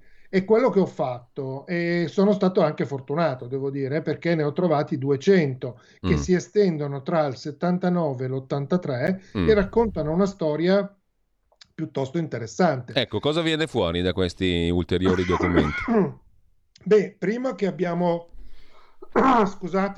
delle minacce di morte al Papa precedenti all'attentato di Accià. Sì. Perciò Accià, 13 maggio 1981, quando Accià compie l'attentato, non è un personaggio che si palesa così all'improvviso. Io l'ho definito un lupo solitario un po' grigio, ma c'erano minacce di morte al Papa precedenti. Quello che allora mi sono chiesto quando ho trovato queste minacce di morte è che cosa ci azzeccasse Accià con questo mondo, perché Accià è turco. Beh, esatto. A prima vista uno dice: Accià è turco, lupi grigi, nazionalisti turchi, c'entra nulla con i nazionalisti armeni, per quanto comunisti. Infatti. Invece cosa scopro? Scopro che Accià, dobbiamo ricordarci, è del 1958, perciò nel 77 lui ha 18 anni, 19. Lui ha malattia, lui è di Malattia, una città turca, ha una sorta di mentore, un uomo del quale lui ha una stima incredibile, che si chiama Teslim Tore. Questo Teslim Tore lui lo conosce durante il liceo. Teslim Tore lo manda a Beirut ad addestrarsi nel 77, proprio in quel campo di George Abbas dove è stata fondata l'Asala, e ci rimane 40 giorni. Teslim Tore, per giunta, l'anno dopo, nel 78, manda il nostro Akça sempre ad addestrarsi nel secondo campo dell'OLP condotto da George Abbas, che è in Siria. Il campo siriano ha la particolarità di essere assolutamente utilizzato anche dal KGB, perciò lì si addestravano tantissimi movimenti, anche movimenti sudamericani, movimenti africani, c'era un traffico di gente che si addestrava in Siria piuttosto numeroso, ed erano tutti sotto l'egida del KGB. Sì. E quando torna da questo campo, il nostro Akça comincia a ricevere uno stipendio. Lui non è proprio un lupo solitario come è stato disegnato o come poi la storia l'ha relegato, perché ricordiamo che la famosa pista bulgara di Martella in Posimato è finita in nulla. Perciò lui rimane a tuttora un personaggio che una mattina si è svegliato e ha deciso di sparare al Papa, sì. E alle spalle non aveva nessuno, nessuna organizzazione, nessuna logica, nessun mandante. Lui è semplicemente il povero pazzo che una mattina è andato in piazza San Pietro, e tuttora rimane così. Il povero pazzo. Perché la pista bulgara perde di consistenza e certo. La pista bulgara perde di consistenza, vengono tutti assolti per insufficienza di prove, e chiaramente io su questa cosa non ci credo molto. Quello che scopro è che Akça, oltre a essere stato addestrato nello stesso campo, scopro che Teslim Tore negli anni successivi firma anche parecchi attentati insieme all'Asala. Cioè lui è un uomo che è definito in un documento del segretato della CIA che ho, definito uomo di Soldatov, quel famoso ambasciatore russo di prima. Anzi, viene definito addirittura il braccio destro di Soldatov. E qui cominciano a saldarsi un po' di ambiti che sembrerebbero incompatibili. Sembrerebbero, ma questo Teslim Tore è talmente bravo che da turco, e qui è la particolarità, diventa addirittura colonnello dell'OLP, che non credo sia possibile a tutti. Perciò lui si fregia sul campo di una serie di risultati, e diventa il collaboratore diretto di Soldatov, lo dice la CIA, non lo dico io, diventa collaboratore diretto di Soldatov, e addirittura negli anni riesce a diventare un colonnello dell'OLP. E il nostro Akça, che abbiamo lasciato al ritorno nel 78, al ritorno del campo in Siria, nel 79 si macchia del suo forse primo omicidio, comunque il primo che è documentato, di questo Pecci, che era il direttore di un giornale di sinistra di Istanbul. Da quel momento lui viene incarcerato, poi fuggirà dal carcere in maniera rocambolesca, ma comunque protetto da un'organizzazione, perché non si scappa da quel carcere se non si è protetti. Infatti lui scappa con una divisa da militare, uscendo in pompa magna dalla porta principale, accompagnato da circa una decina di guardie che al posto di tenerlo dentro lo accompagnano fuori. Perciò è sicuramente stato anche dimostrato da indagini turche che lui aveva dietro un'organizzazione. Dal 79 all'81, in quei 2 anni, io ho analizzato sui documenti dei segretati. Ovviamente oggi sappiamo di più di quello che sapevano i giudici nell'83-84, ho analizzato anche i pezzi della Sterling, che è una giornalista americana che si è occupata molto della vicenda. Lui peregrina per l'Europa tra il 79 e l'81 e continua a muoversi in modo caotico quasi. Passa dalla Germania, va in Tunisia, va in Sicilia, torna a Roma, va a Milano, va a Maiorca. Continua un peregrinaggio in tutta Europa. dove incontra parecchie persone. Di queste parecchie persone, tantissimi sono armeni che contrabbandano in armi e cocaina e stupefacenti, e qualcuno di loro è anche, io parlo sempre di documenti, sì, non invento, definito dalla CIA finanziatore dell'Asala. Perciò abbiamo sempre questa sigla sullo sfondo che ci accompagna fino all'attentato al Papa di Accià. Quindi diciamo Accià ne esce come una figura che ha plurimi contatti con il mondo di Asala, giusto?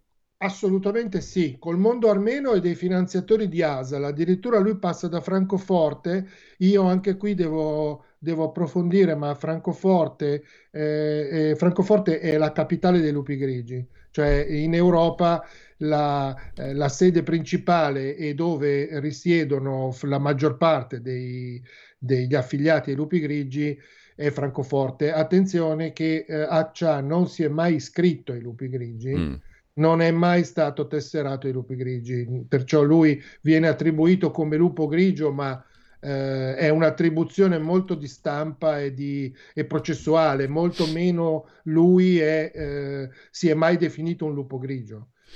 E lui incontra anche finanziatori, come ho già detto, ma a Francoforte era attivo un gruppo all'interno dei gruppi grigi che è citato dal Sismi, non lo cito io, sì, come sempre, mai inventare, questo gruppo che è UFLO. Questo gruppo, che ha una sigla stranissima, UFLO, questo gruppo è definito dal Sismi come finanziatore dell'Asala. Ecco, ed è un gruppo, come dire, una costola dei lupi grigi. I lupi grigi non dobbiamo pensarli come un monolite di estrema destra, ma all'interno c'erano fazioni di vario tipo, nazionaliste, di destra, ma anche... come tante volte accade, dell'altro versante, perciò era un continuo mischiarsi, diciamo così. Ecco Ezio, stavo dicendo, il fatto che l'interesse, diciamo, di Asala si concentri sull'Italia rende Asala particolarmente pericoloso anche per l'Italia, no? Tant'è vero che mi sembra, dalle carte che tu hai scoperto e analizzato finora, emerge anche una sorta di lodo Moro bis, in salsa armena, diciamo così, se non vado errato, no? Tutti sappiamo che il lodo Moro consisteva nel fatto che si dava alle organizzazioni terroristiche palestinesi ampia facoltà di usare l'Italia come territorio strategico per la loro organizzazione, per i loro movimenti, eccetera, finanziamenti, in cambio della promessa di non subire attentati in Italia per mano loro, no? Qualcosa di simile più o meno viene fatto anche con Asala, o sto sbagliando? Sì, viene fatto più che qualcosa di simile, perché nelle riunioni che si tengono tutte a Beirut, guarda caso, infatti io comincerei a guardare da quella parte per riaprire il caso dell'attentato al Papa. Tutte le riunioni si svolgono a Beirut. Noi incarichiamo, il governo italiano incarica il solito Stefano Giovannone, che era il nostro incaricato a Beirut come pluripotenziario verso l'OLP. L'OLP si candida come mediatore in questa trattativa con l'Asala, perché l'OLP, documenti Sismi, viene definita come finanziatore dell'Asala. Noi trattiamo e in un documento della CIA emerge che la trattativa, dove non si cita mai all'interno della trattativa questa cosa, invece è direttamente collegata con il traffico degli armeni, con le minacce di morte al Papa. Perciò noi apriamo una trattativa con l'Asala perché la smettano di fare attentati sul suolo italiano, ma sotto sotto invece noi abbiamo paura delle minacce di morte al Papa, ma non viene mai citata questa cosa, cioè le trattative, le riunioni avvengono sempre chiedendo all'Asala di smetterla di mettere bombe. Noi come governo, io parlo noi come Stato italiano, Italia, mandiamo una bozza, che io ho, una bozza di accordo che viene approvata. Questa bozza di accordo dice esplicitamente al primo punto che il governo italiano si impegna a chiudere tutte le 16 pensioni di Roma che ospitano gli armeni entro 6 mesi. Questo vuol dire che la trattativa è direttamente collegata al traffico degli armeni e alle minacce di morte al Papa. Questo è un collegamento diretto. Cioè, in qualche modo c'era un do des in corso. E certo, noi finalmente approviamo questo trattato con l'Asala. Il trattato viene approvato nell'82 e da quel momento l'Asala smette di compiere attentati sul suolo italiano. Le carte che hai consultato consentono di ipotizzare perlomeno quello che in fondo diciamo emerge da quello che ci hai raccontato, cioè che ci sia una regia asala armena dietro l'attentato a Giovanni Paolo II e che tutto sommato quindi Ali Agca sia uno strumento nelle mani di costoro e quindi in definitiva al primo anello della catena dell'Unione Sovietica. Sì, io credo sempre alla convergenza di interessi. Sicuramente l'Asala in quel momento minacciava il Papa. Ti aggiungo un dettaglio. C'è un documento del SISDE del 13 maggio dell'81, perciò il giorno dell'attentato al Papa, che recita così. Dice: in un altro contesto noi avremmo subito seguito la strada della pista armena perché aveva reiterato più volte minacce di morte al Papa, ma siccome Ali Agca è turco noi non seguiamo quella pista e ci occupiamo di Agca. C'è anche un po' di ingenuità qua. Peccato diciamo che, come tu ci hai raccontato, Ali Agca invece abbia più di un contatto con quel mondo lì. Sì, e perciò io credo, come ti ho detto, nella convergenza, io credo che l'Asala avesse degli interessi in quel momento, che volesse dare un segnale molto forte rispetto a questo traffico degli armeni e questa esfiltrazione degli armeni dall'URSS. C'erano interessi anche del KGB e dell'URSS affinché, ovviamente, e su un piano forse ancora più generale, no? Perché il Papa si ammorbidisse un po'. Certo. O comunque che si stoppasse in qualche modo la crescita del potere del Papa in quel momento, che stava cominciando a finanziare Solidarnosc, che stava cominciando a fomentare tutti i moti diciamo di democratici all'interno della cortina di ferro. Ecco, secondo io vedo una convergenza di interessi dove l'Asala sicuramente poteva essere un buon braccio, perché poi, come si sa, in queste cose tu non ti vuoi mai sporcare direttamente le mani. Hai sempre bisogno di qualcuno che si metta tra te e l'obiettivo. E l'Asala, secondo me, era un buon veicolo. È una pista che andrebbe indagata di più. Io mi riprometto di scrivere un libro con i documenti che ho e all'interno di questa analisi di scavare di più su questa traccia. Ecco, secondo me questa è la traccia. In questo caso mi viene da dire, Ezio, qui lasceresti completamente il romanzo, cioè la narrativa, per entrare nel campo della ricostruzione storica e giornalistica a pieno titolo, perché questi sono ciò che rende non fantasioso e neanche fantastico quello che ci hai raccontato è che è tutto basato su documenti. È tutto basato su documenti, 209 documenti più tutti gli altri documenti. Io parlo di documenti ufficiali italiani, poi ci sono i documenti dei segretati CIA, eccetera, che sono a lato, che sono aggiunti, diciamo così, per compensare i buchi. Ecco. Sì, abbandonerò il romanzo, però io adesso faccio lo scrittore a tempo pieno, perciò devo seguire le storie che incontro. E questa è una storia grossa, questa è una storia enorme, perché... Questa è una grande storia e spero... Ecco, no, mi viene da fare un'osservazione un po' stupida per chiudere la nostra conversazione. Dimmi. Forse stupida, non lo so, però verrebbe da dire, no. I turchi avrebbero tutto l'interesse a dire: guardate che quello lì non era uno di noi, tra virgolette, non era neanche un lupo grigio, era un burattino nelle mani degli armeni, cioè dell'Unione Sovietica. Secondo te i turchi perché non l'hanno mai fatta trapelare, o comunque non l'hanno mai raccontata questa possibile verità? No, noi non lo sappiamo perché non c'è una grandissima informazione, ma i turchi hanno realizzato un libro bianco che io ho e che dovrò tradurre, l'ho letto in modo sommario perché è tutto in inglese. Questo libro bianco di oltre 80 pagine racconta proprio tutta la storia di Ali Akçaa dal 77 fino all'attentato al Papa, ed è proprio in questo libro bianco, con aggiunte di altri documenti, come ho detto CIA, la Sterling, eccetera, sì, che emergono proprio tutti questi contatti che lui ha con questo mondo armeno terroristico. No, quello che intendevo dire è che i turchi non hanno enfatizzato questo aspetto, diciamo. Non hanno enfatizzato. Storicamente questo, parlando. Quindi, questo sì. Però questa cosa che tu ci hai raccontato all'inizio è nata un po' per caso, poi è diventato un tuo lavoro di scavo e di approfondimento. Quindi hai fatto veramente un lavoro di inchiesta. Lo stai facendo anche perché presumo che tu abbia intenzione di proseguirlo, di consultare altri documenti e di arricchire quindi ciò che racconterai definitivamente, no? Sì, io adesso sono in trattative con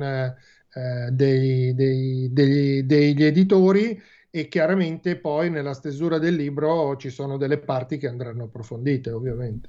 Allora, intanto io ringrazio Ezio Gavazzeni che ci ha raccontato questa storia, che è un filone interessantissimo, che promette anche, tra l'altro, se fosse corroborato ulteriormente, di riscrivere un capitolo importante della nostra storia recente, no? Quello dell'attentato a Giovanni Paolo II, sotto una luce completamente diversa rispetto a quella che conosciamo adesso. Quindi buon lavoro, mi viene da dire, Ezio, e ci risentiamo presto a questo punto. E grazie a voi, grazie a te Giulio, grazie agli ascoltatori che ci hanno seguito. Io auguro una buona giornata a tutti. Chiaramente speriamo di ritrovarci magari ci ritroviamo a parlare del libro fisico nelle nostre mani. Salvo il fatto che se tu hai delle novità ulteriori, poi ci sentiamo comunque, no? Ne diamo conto. Io ti avverto, chiaro. Intanto grazie. Grazie a Ezio Gavazzeni.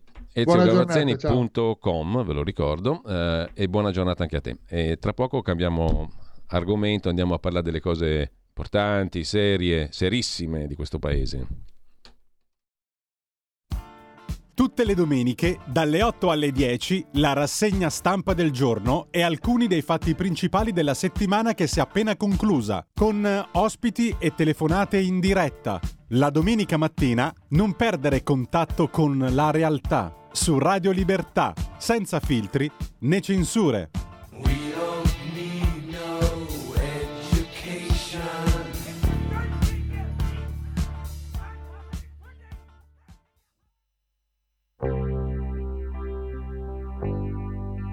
Now I've heard there was a secret chord that David played and it pleased the Lord.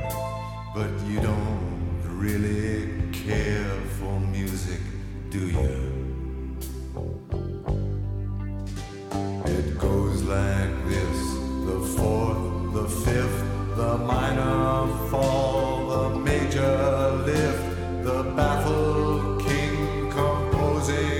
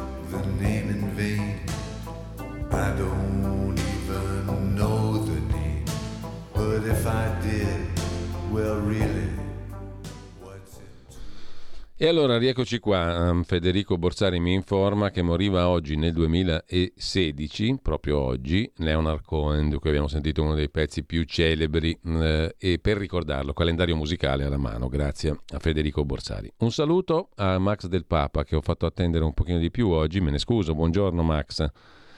Buongiorno a tutti. Ma avevamo una storia molto curiosa circa l'attentato al Papa. Un amico, un collega, insomma, ha tirato fuori una storia che ha dell'incredibile, se confermata come pare già adesso da una serie di documenti consultabili anche all'Archivio di Stato, ovvero una matrice, diciamo così, armeno-sovietica. L'ASALA era l'organizzazione marxista-leninista degli armeni sotto l'egida sovietica, dietro la vicenda di Ali Ercha.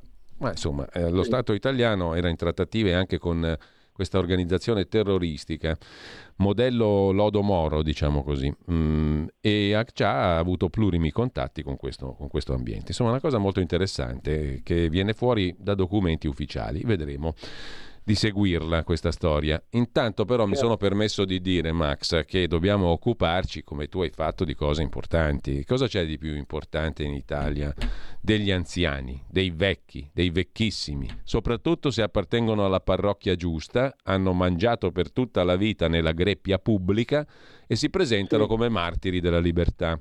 Io l'ho messa giù un po' dura, però il signor Augias, il vorace, il vorace, te lo ricordi che l'avevano definito il vorace, un amico suo tra l'altro l'aveva definito il vorace, perché era uno che badava molto anche agli interessi materiali, secondo quel suo amico, io non mi permetterei mai, diciamo, di affermarlo, però secondo quel suo amico Soria, il patron del premio Grinzane Cavour, che lo invitava spesso perché ha scritto tanti libri costui, questo qui era anche uno vorace, oltre ad aver lavorato per decenni, secoli nella TV pubblica, quindi essendo stato stipendiato da tutti noi, o perlomeno da tutti quelli che hanno la TV e pagano il famoso canone, oltre a quello era anche vorace altrove. Quando si presentava voleva essere pagato in nero, raccontava l'amico, defunto peraltro Soria, no?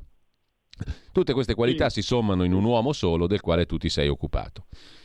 Un 88enne che è ancora qui e lotta ancora per noi, per la nostra libertà, giusto?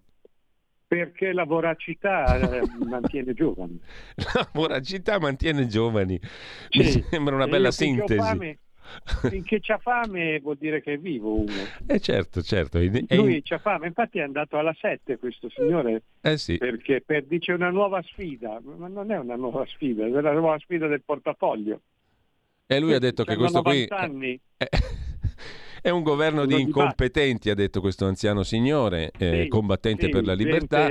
Non stanno demolendo i comunisti, ma la RAI. Hanno quella presunzione di pensare che una pedina valga l'altra. Sono dilettanti, invece non si sono accorti che una pedina come lui è insostituibile. Infatti alla soglia dei 90 anni c'è ancora tutta la sua bella battaglia di libertà e di emancipazione da condurre, peraltro per noi, non solo per lui, per noi. Io allora, Augias Corrado, ieri l'ho preso un po' in giro dal sito di Nicola Porro, perché mi sembrava...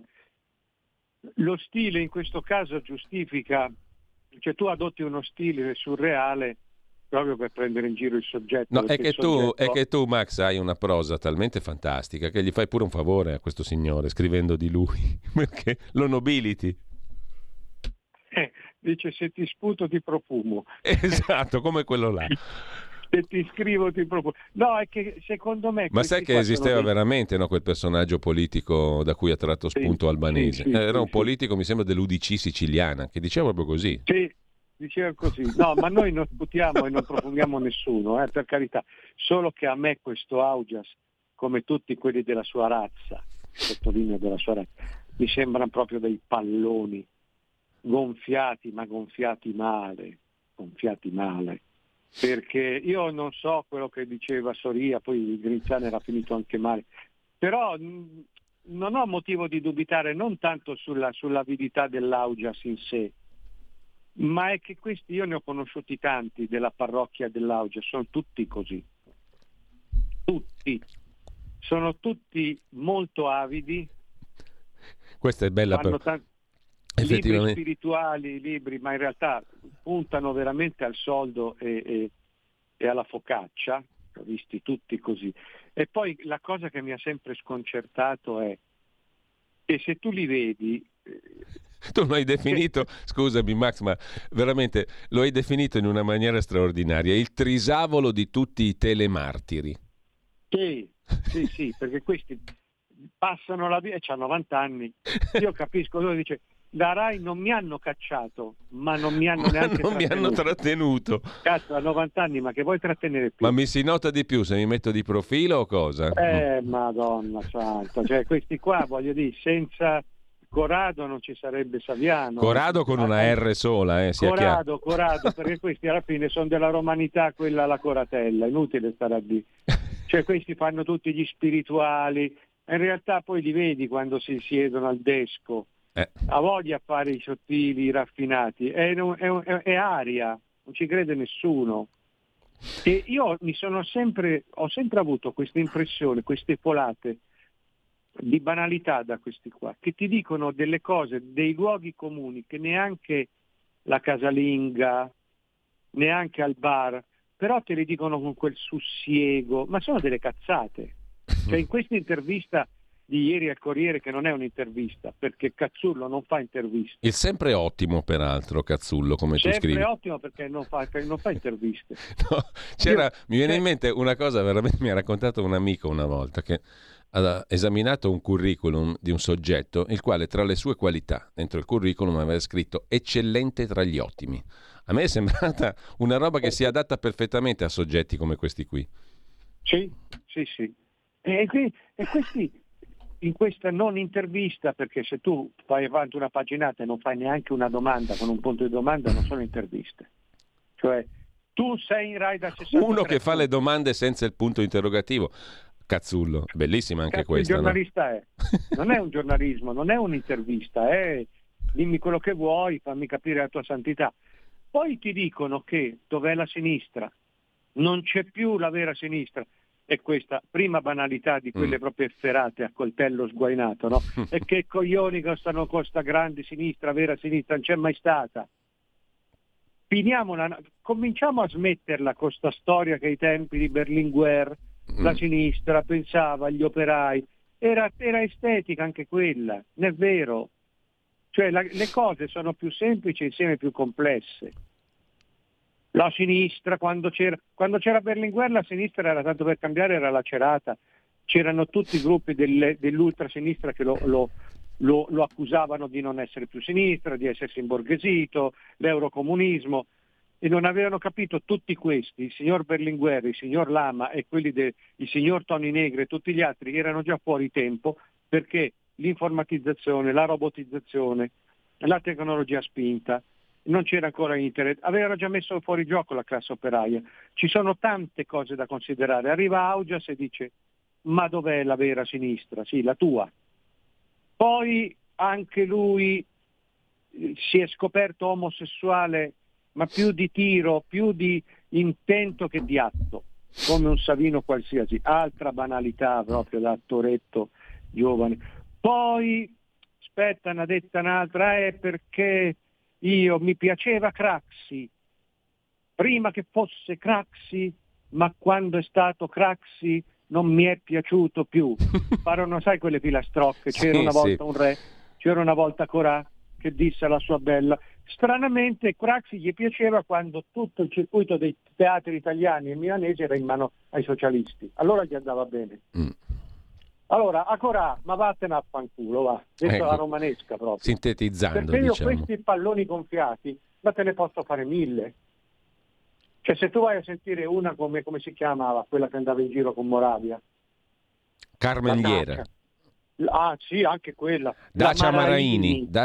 Ecco, tu parla 10 minuti con la Maraini, alla fine ti devi drogare, ti devi prendere qualcosa, o un oppiaceo o un LSD, ti devi prendere un acido per entrare in un sistema di idee logico. Ecco, però questa figura del trisavolo di tutti i telemartiri mi induce, e la lettura del tuo articolo che consiglio caldamente a chi ci segue, Augias si loda e si imbroda è il titolo, il trisavolo di tutti i telemartiri passa alla 7.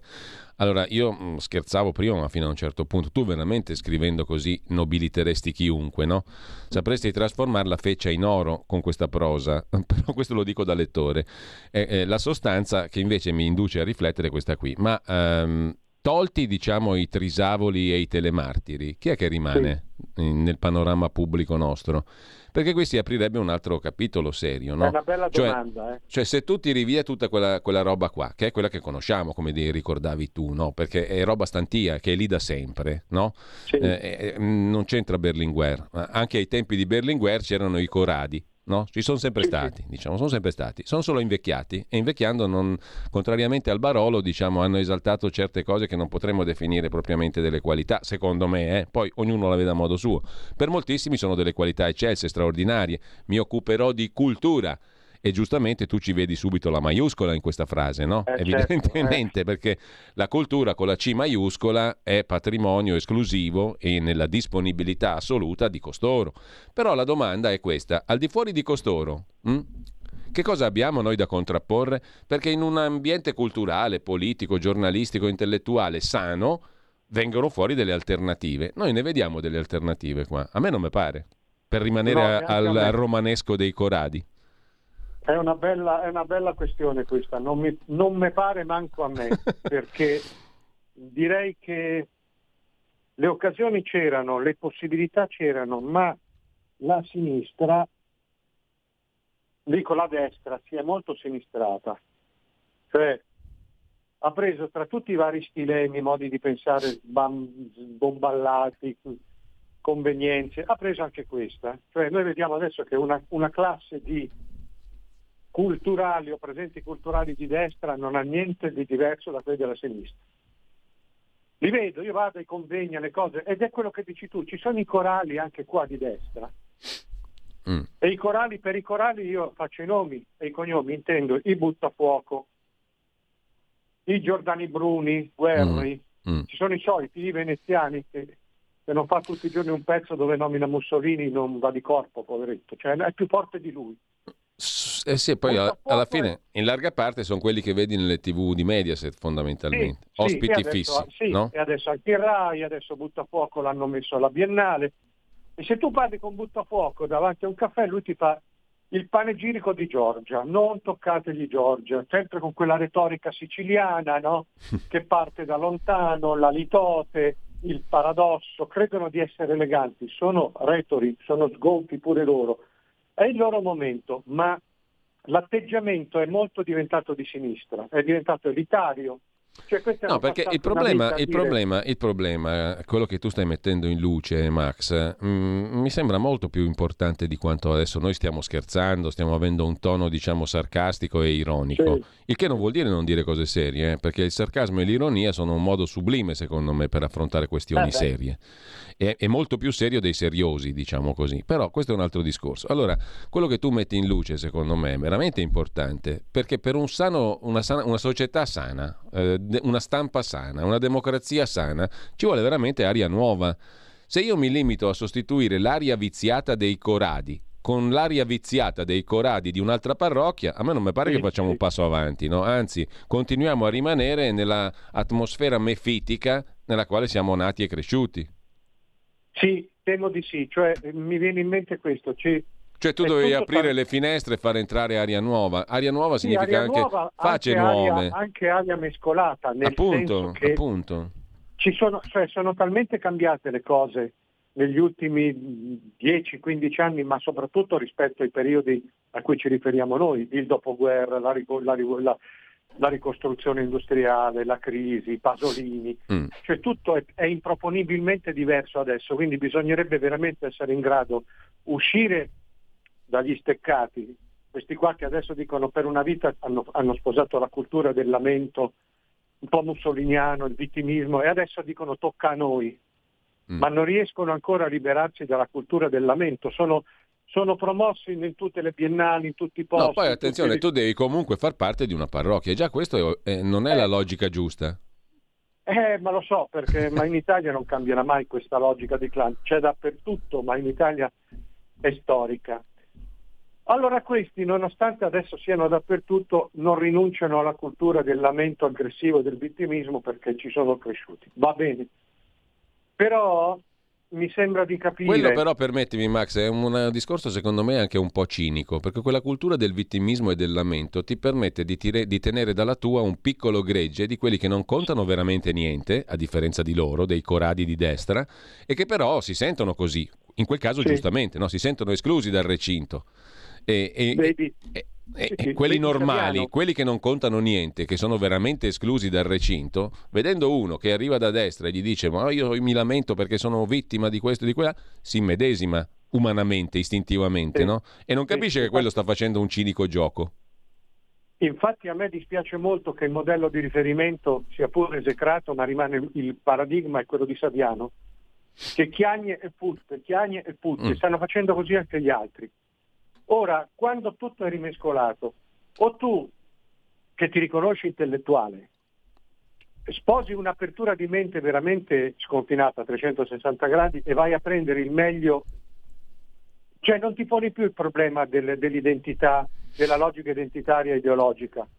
Il meglio nella tecnologia, nella scienza, nella bioetica, ci sono un sacco di problemi, i vaccini fanno bene, fanno male, perfino un vaccino è diventato un elemento di distinzione e di divisione, no? Allora, no, ci sono tante cose che hanno superato veramente gli steccati dell'ideologia. Secondo me un intellettuale oggi dovrebbe poter fare una sintesi e guardare avanti prendendo un po' il meglio di quello che si riesce senza porsi tanti problemi. Il problema è che è un'operazione rischiosa, perché questa forma di intellettuale aperto e possibilista non c'è. C'è il modello Sgarbi, che è un casinista, è un utilitarista. Lui è vero che è al di là, è oltre gli steccati, ma è d'annunzio, cioè lui è uno che prende dove gli conviene e fa quello di mente aperta, fa l'ecumenico. A me sembra più un opportunista, capito? E invece non c'è. Oppure ci sono i giornali che temendo di rimanere superati ti fanno una mezza pagina su Zero Calcare dicendo sì, è uno stronzo, è uno che non sopporta Israele, però è un grande artista, che non è vero. Zero Calcare non può essere il punto di riferimento colto. Zero Calcare è un ragazzino, un ex ragazzino ricco, viziato, fa 4 disegni del merda, non ha niente da dire, e lo si vede da come lo dice, lo si vede dalle sue prese di posizione. I punti ai quali guardare sono altri, sono molto distanti, sono diversi, alcuni sono disseminati nel passato, altri li stanno affacciando, però usciamo dalla logica. Io quando sento la Meloni che per far vedere che quella che lei non ha inibizioni ti cita Giovanotti, Gaber, De André, e che coglioni, cioè io mi aspetto altro da uno che ha in mano i destini del mio paese. Ci sono questi riferimenti pop, Gaber, De André, sì. Ma perché devono andare nelle scuole? Ma chi l'ha detto che questi qua sono Shakespeare? Chi l'ha detto che sono... loro se lo dicevano. Cioè, tu vai a vedere i Gaber e De André una volta per tutte, su, bravi menestrelli, però non restiamo a un senso delle proporzioni. No Mozart, no Dante, no Leopardi. La destra secondo me sta facendo questo errore, la sinistra su questi mitici campi di conserva e di riserva. Ecco, tra l'altro tu noti a un certo punto che, a proposito di domande, Cazzullo al trisavolo di tutti i telemartiri non chiede nulla della figliuola Natalia Augias. Non glielo chiede. Questa cosa qui è curiosa, sai che cosa? E tra l'altro, allora, a proposito di famiglia, c'è un particolare che mi ha interessato nella vicenda biografica, ma che non mi sembra sia stato messo in luce in particolare da nessuno, nella vicenda del Trisavolo, il quale ha sposato la figlia di un generale fascista, sostanzialmente, no? Nino Pasti. Sì. Daniela Pasti, la moglie di Corrado Augias, è figlia di Nino Pasti, che fece la sua bella guerra d'Etiopia, la seconda guerra mondiale fino al 1941, viene fatto prigioniero dagli inglesi e dopo volta la gabbana in maniera straordinaria, no? Passa dalla parte della NATO e dalla NATO transita direttamente nel PC di Pecchioli. Pecchioli voleva dire servizi segreti del Partito Comunista Italiano, no? Quindi ambienti, diciamo così, dove si incontravano diverse sensibilità. Ti piace come la sto dicendo? Assolutamente, assolutamente, perfetto. Ecco, allora diciamo che se uno ha un background familiare così, è più facile per lui far carriera in questa bellissima Italia, giusto? Sì, perché questi sono il nobilato, l'alta. Allora te sei stato fascio, sei stato Alleanza Atlantica e poi sei stato comunista. Che vuoi di più? Poi sei stato comunista. C'hai tutto. Sì, sai tutto, sai sempre così, sempre sfiorando, no?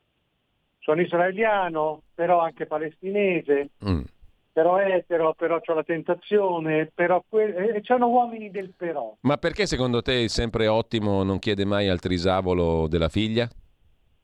Perché non ha bisogno, perché per Cazzullo io ormai le cose le dico proprio senza più nessun tipo di diplomazia, perché a sto punto capirai. Per Cazzullo la faccenda di Augias con dentro la figlia non è un problema, perché noi facciamo volgarità. Così, noi siamo questo. Avrebbe dovuto dire Cazzullo, non è tanto il fatto della Natalia Augias che comunque è raccomandata del padre. Va bene, sappiamo come va, ma nel momento in cui tu fai un'intervista per dire che te ne vai perché in Rai c'è troppo nepotismo, allora il giornalista, anche più complice, ti deve dire agorà, ma che cazzo stai a dire? E tu figlia? Tu hai una figlia, l'hai messa dentro tu. Quello è il problema.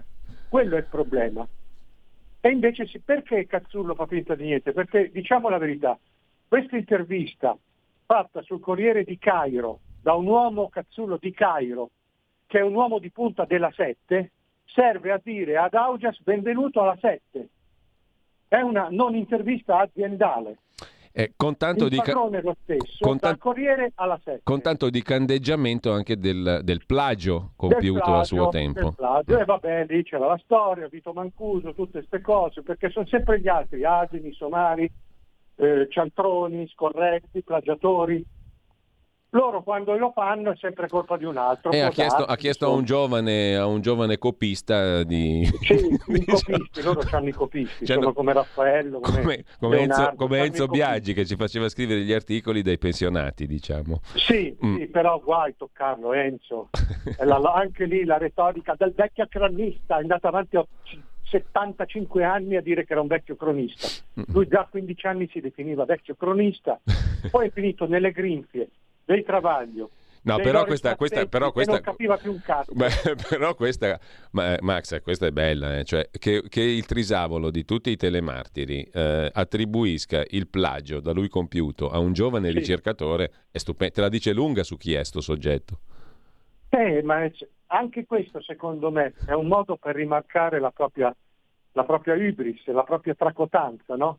Cioè, lo sappiamo tutti, io do la colpa allo sguattero di bottega perché io sono Leonardo, io sono Raffaello, ho solo i meriti, gli altri li scarico perché io posso farlo.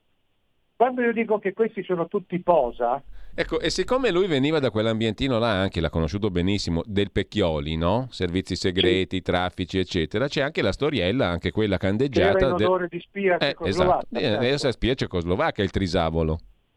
Sì, però anche quella è una diceria, è successo tutto naturalmente per caso, no? Sempre facendo lo slalom, andavamo a cena al ristorante famoso e lì, sai, una chiacchiera, un bicchiere di vino, un caffè, quello andava in giro a millantare l'amicizia con me. Ce ne esce sempre così. Ecco perché io parlo di volgarità. Questi ostentano, no? Sì. Affettano modi molto... Però la volgarità è questa, la volgarità è nel porsi come dei alfieri della cultura, della scienza, essere loro scienziati o artisti per osmosi, e poi tutte le infamie, le volgarità, le cose, le dai agli altri, le dai a quello Garrulo, le dai alla spia che veniva dal freddo, le dai al ragazzone di bottega, al copista. Questo secondo me è volgare, questo non prendersi mai una responsabilità. E invece, secondo il sempre ottimo, lui non è per niente volgare il Trisavolo, anzi è così razionale e così elegante da lasciare basito. Elegante e razionale, sì, ma pure passionale. Se tu vedi quell'intervista, come tutte le altre di Augias o di quelli come lui, non c'è mai un'assunzione di responsabilità, mai. Max, loro non sbagliano mai, è sempre colpa degli altri. Siccome questo signore ha fatto un libro, spero non plagiato, ma non ci giurerei, sulla figura di Gesù Cristo, perché lui è ateo ma spirituale, certo. Cioè lui crede a se stesso, c'è il ma anche, lui è Dio di se stesso, c'è sempre il ma anche. Sì, loro si sono fatti feticci da sé, quindi lui non crede a un Dio antropomorfo, un Dio con la barba, lui crede ad Augias. Augias è il Dio di Augias, e vabbè. Però siccome questo ha fatto un libretto su Gesù Cristo, che naturalmente ci fa notare Cazzullo ha venduto 1 milione di copie, perché la gente è ingenua, allora bisognerebbe anche ricordarsi che l'esempio di Gesù Cristo è quello di assumersi la responsabilità.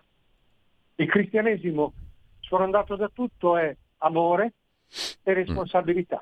Io sono responsabile delle mie scelte, non do la colpa al copista. Certo. Invece qui è tutto il contrario. Ed ecco, secondo me la volgarità di questi signori sta in questo. Mi dispiace che oggi c'è una classe di destra che è già asfittica, che si sta comportando allo stesso modo, dopo aver criticato vizi, ticche, manie di questi signori per 50-60 anni. Allora Max, dobbiamo salutarci. Quest'ultima tua considerazione, che mi trova del resto completamente d'accordo, mi induce a pronunciare una sola esclamazione per concludere la nostra conversazione. Forza Italia! Ecco, io invece la butterei sulla patafisica e direi merde, come diceva Alfred Jarry. Grandiosa conclusione. Grazie a Max Del Papa e un saluto grazie a tutti. A te e a chi ci ascolta. Grazie Max. Un saluto a tutti.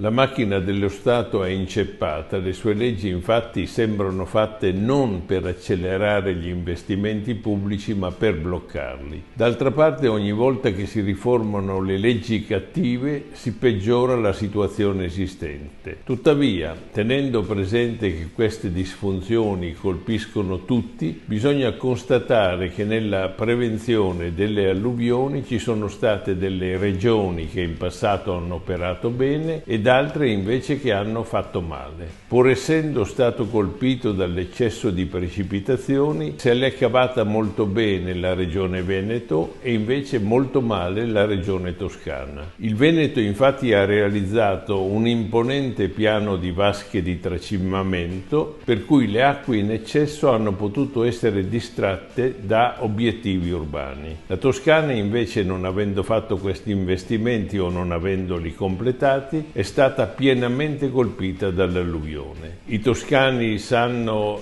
quindi chi ringraziare. Va rilevato anche che le dighe del Mose a difesa di Venezia hanno questa volta funzionato molto bene, nonostante che contro questo imponente progetto si fosse sempre opposta una certa parte politica che non chiede mai scusa.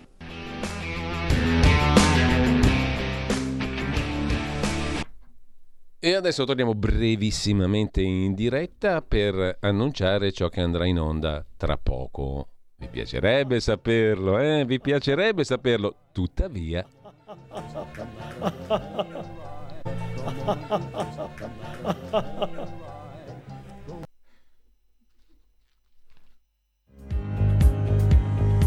Avete ascoltato la rassegna stampa.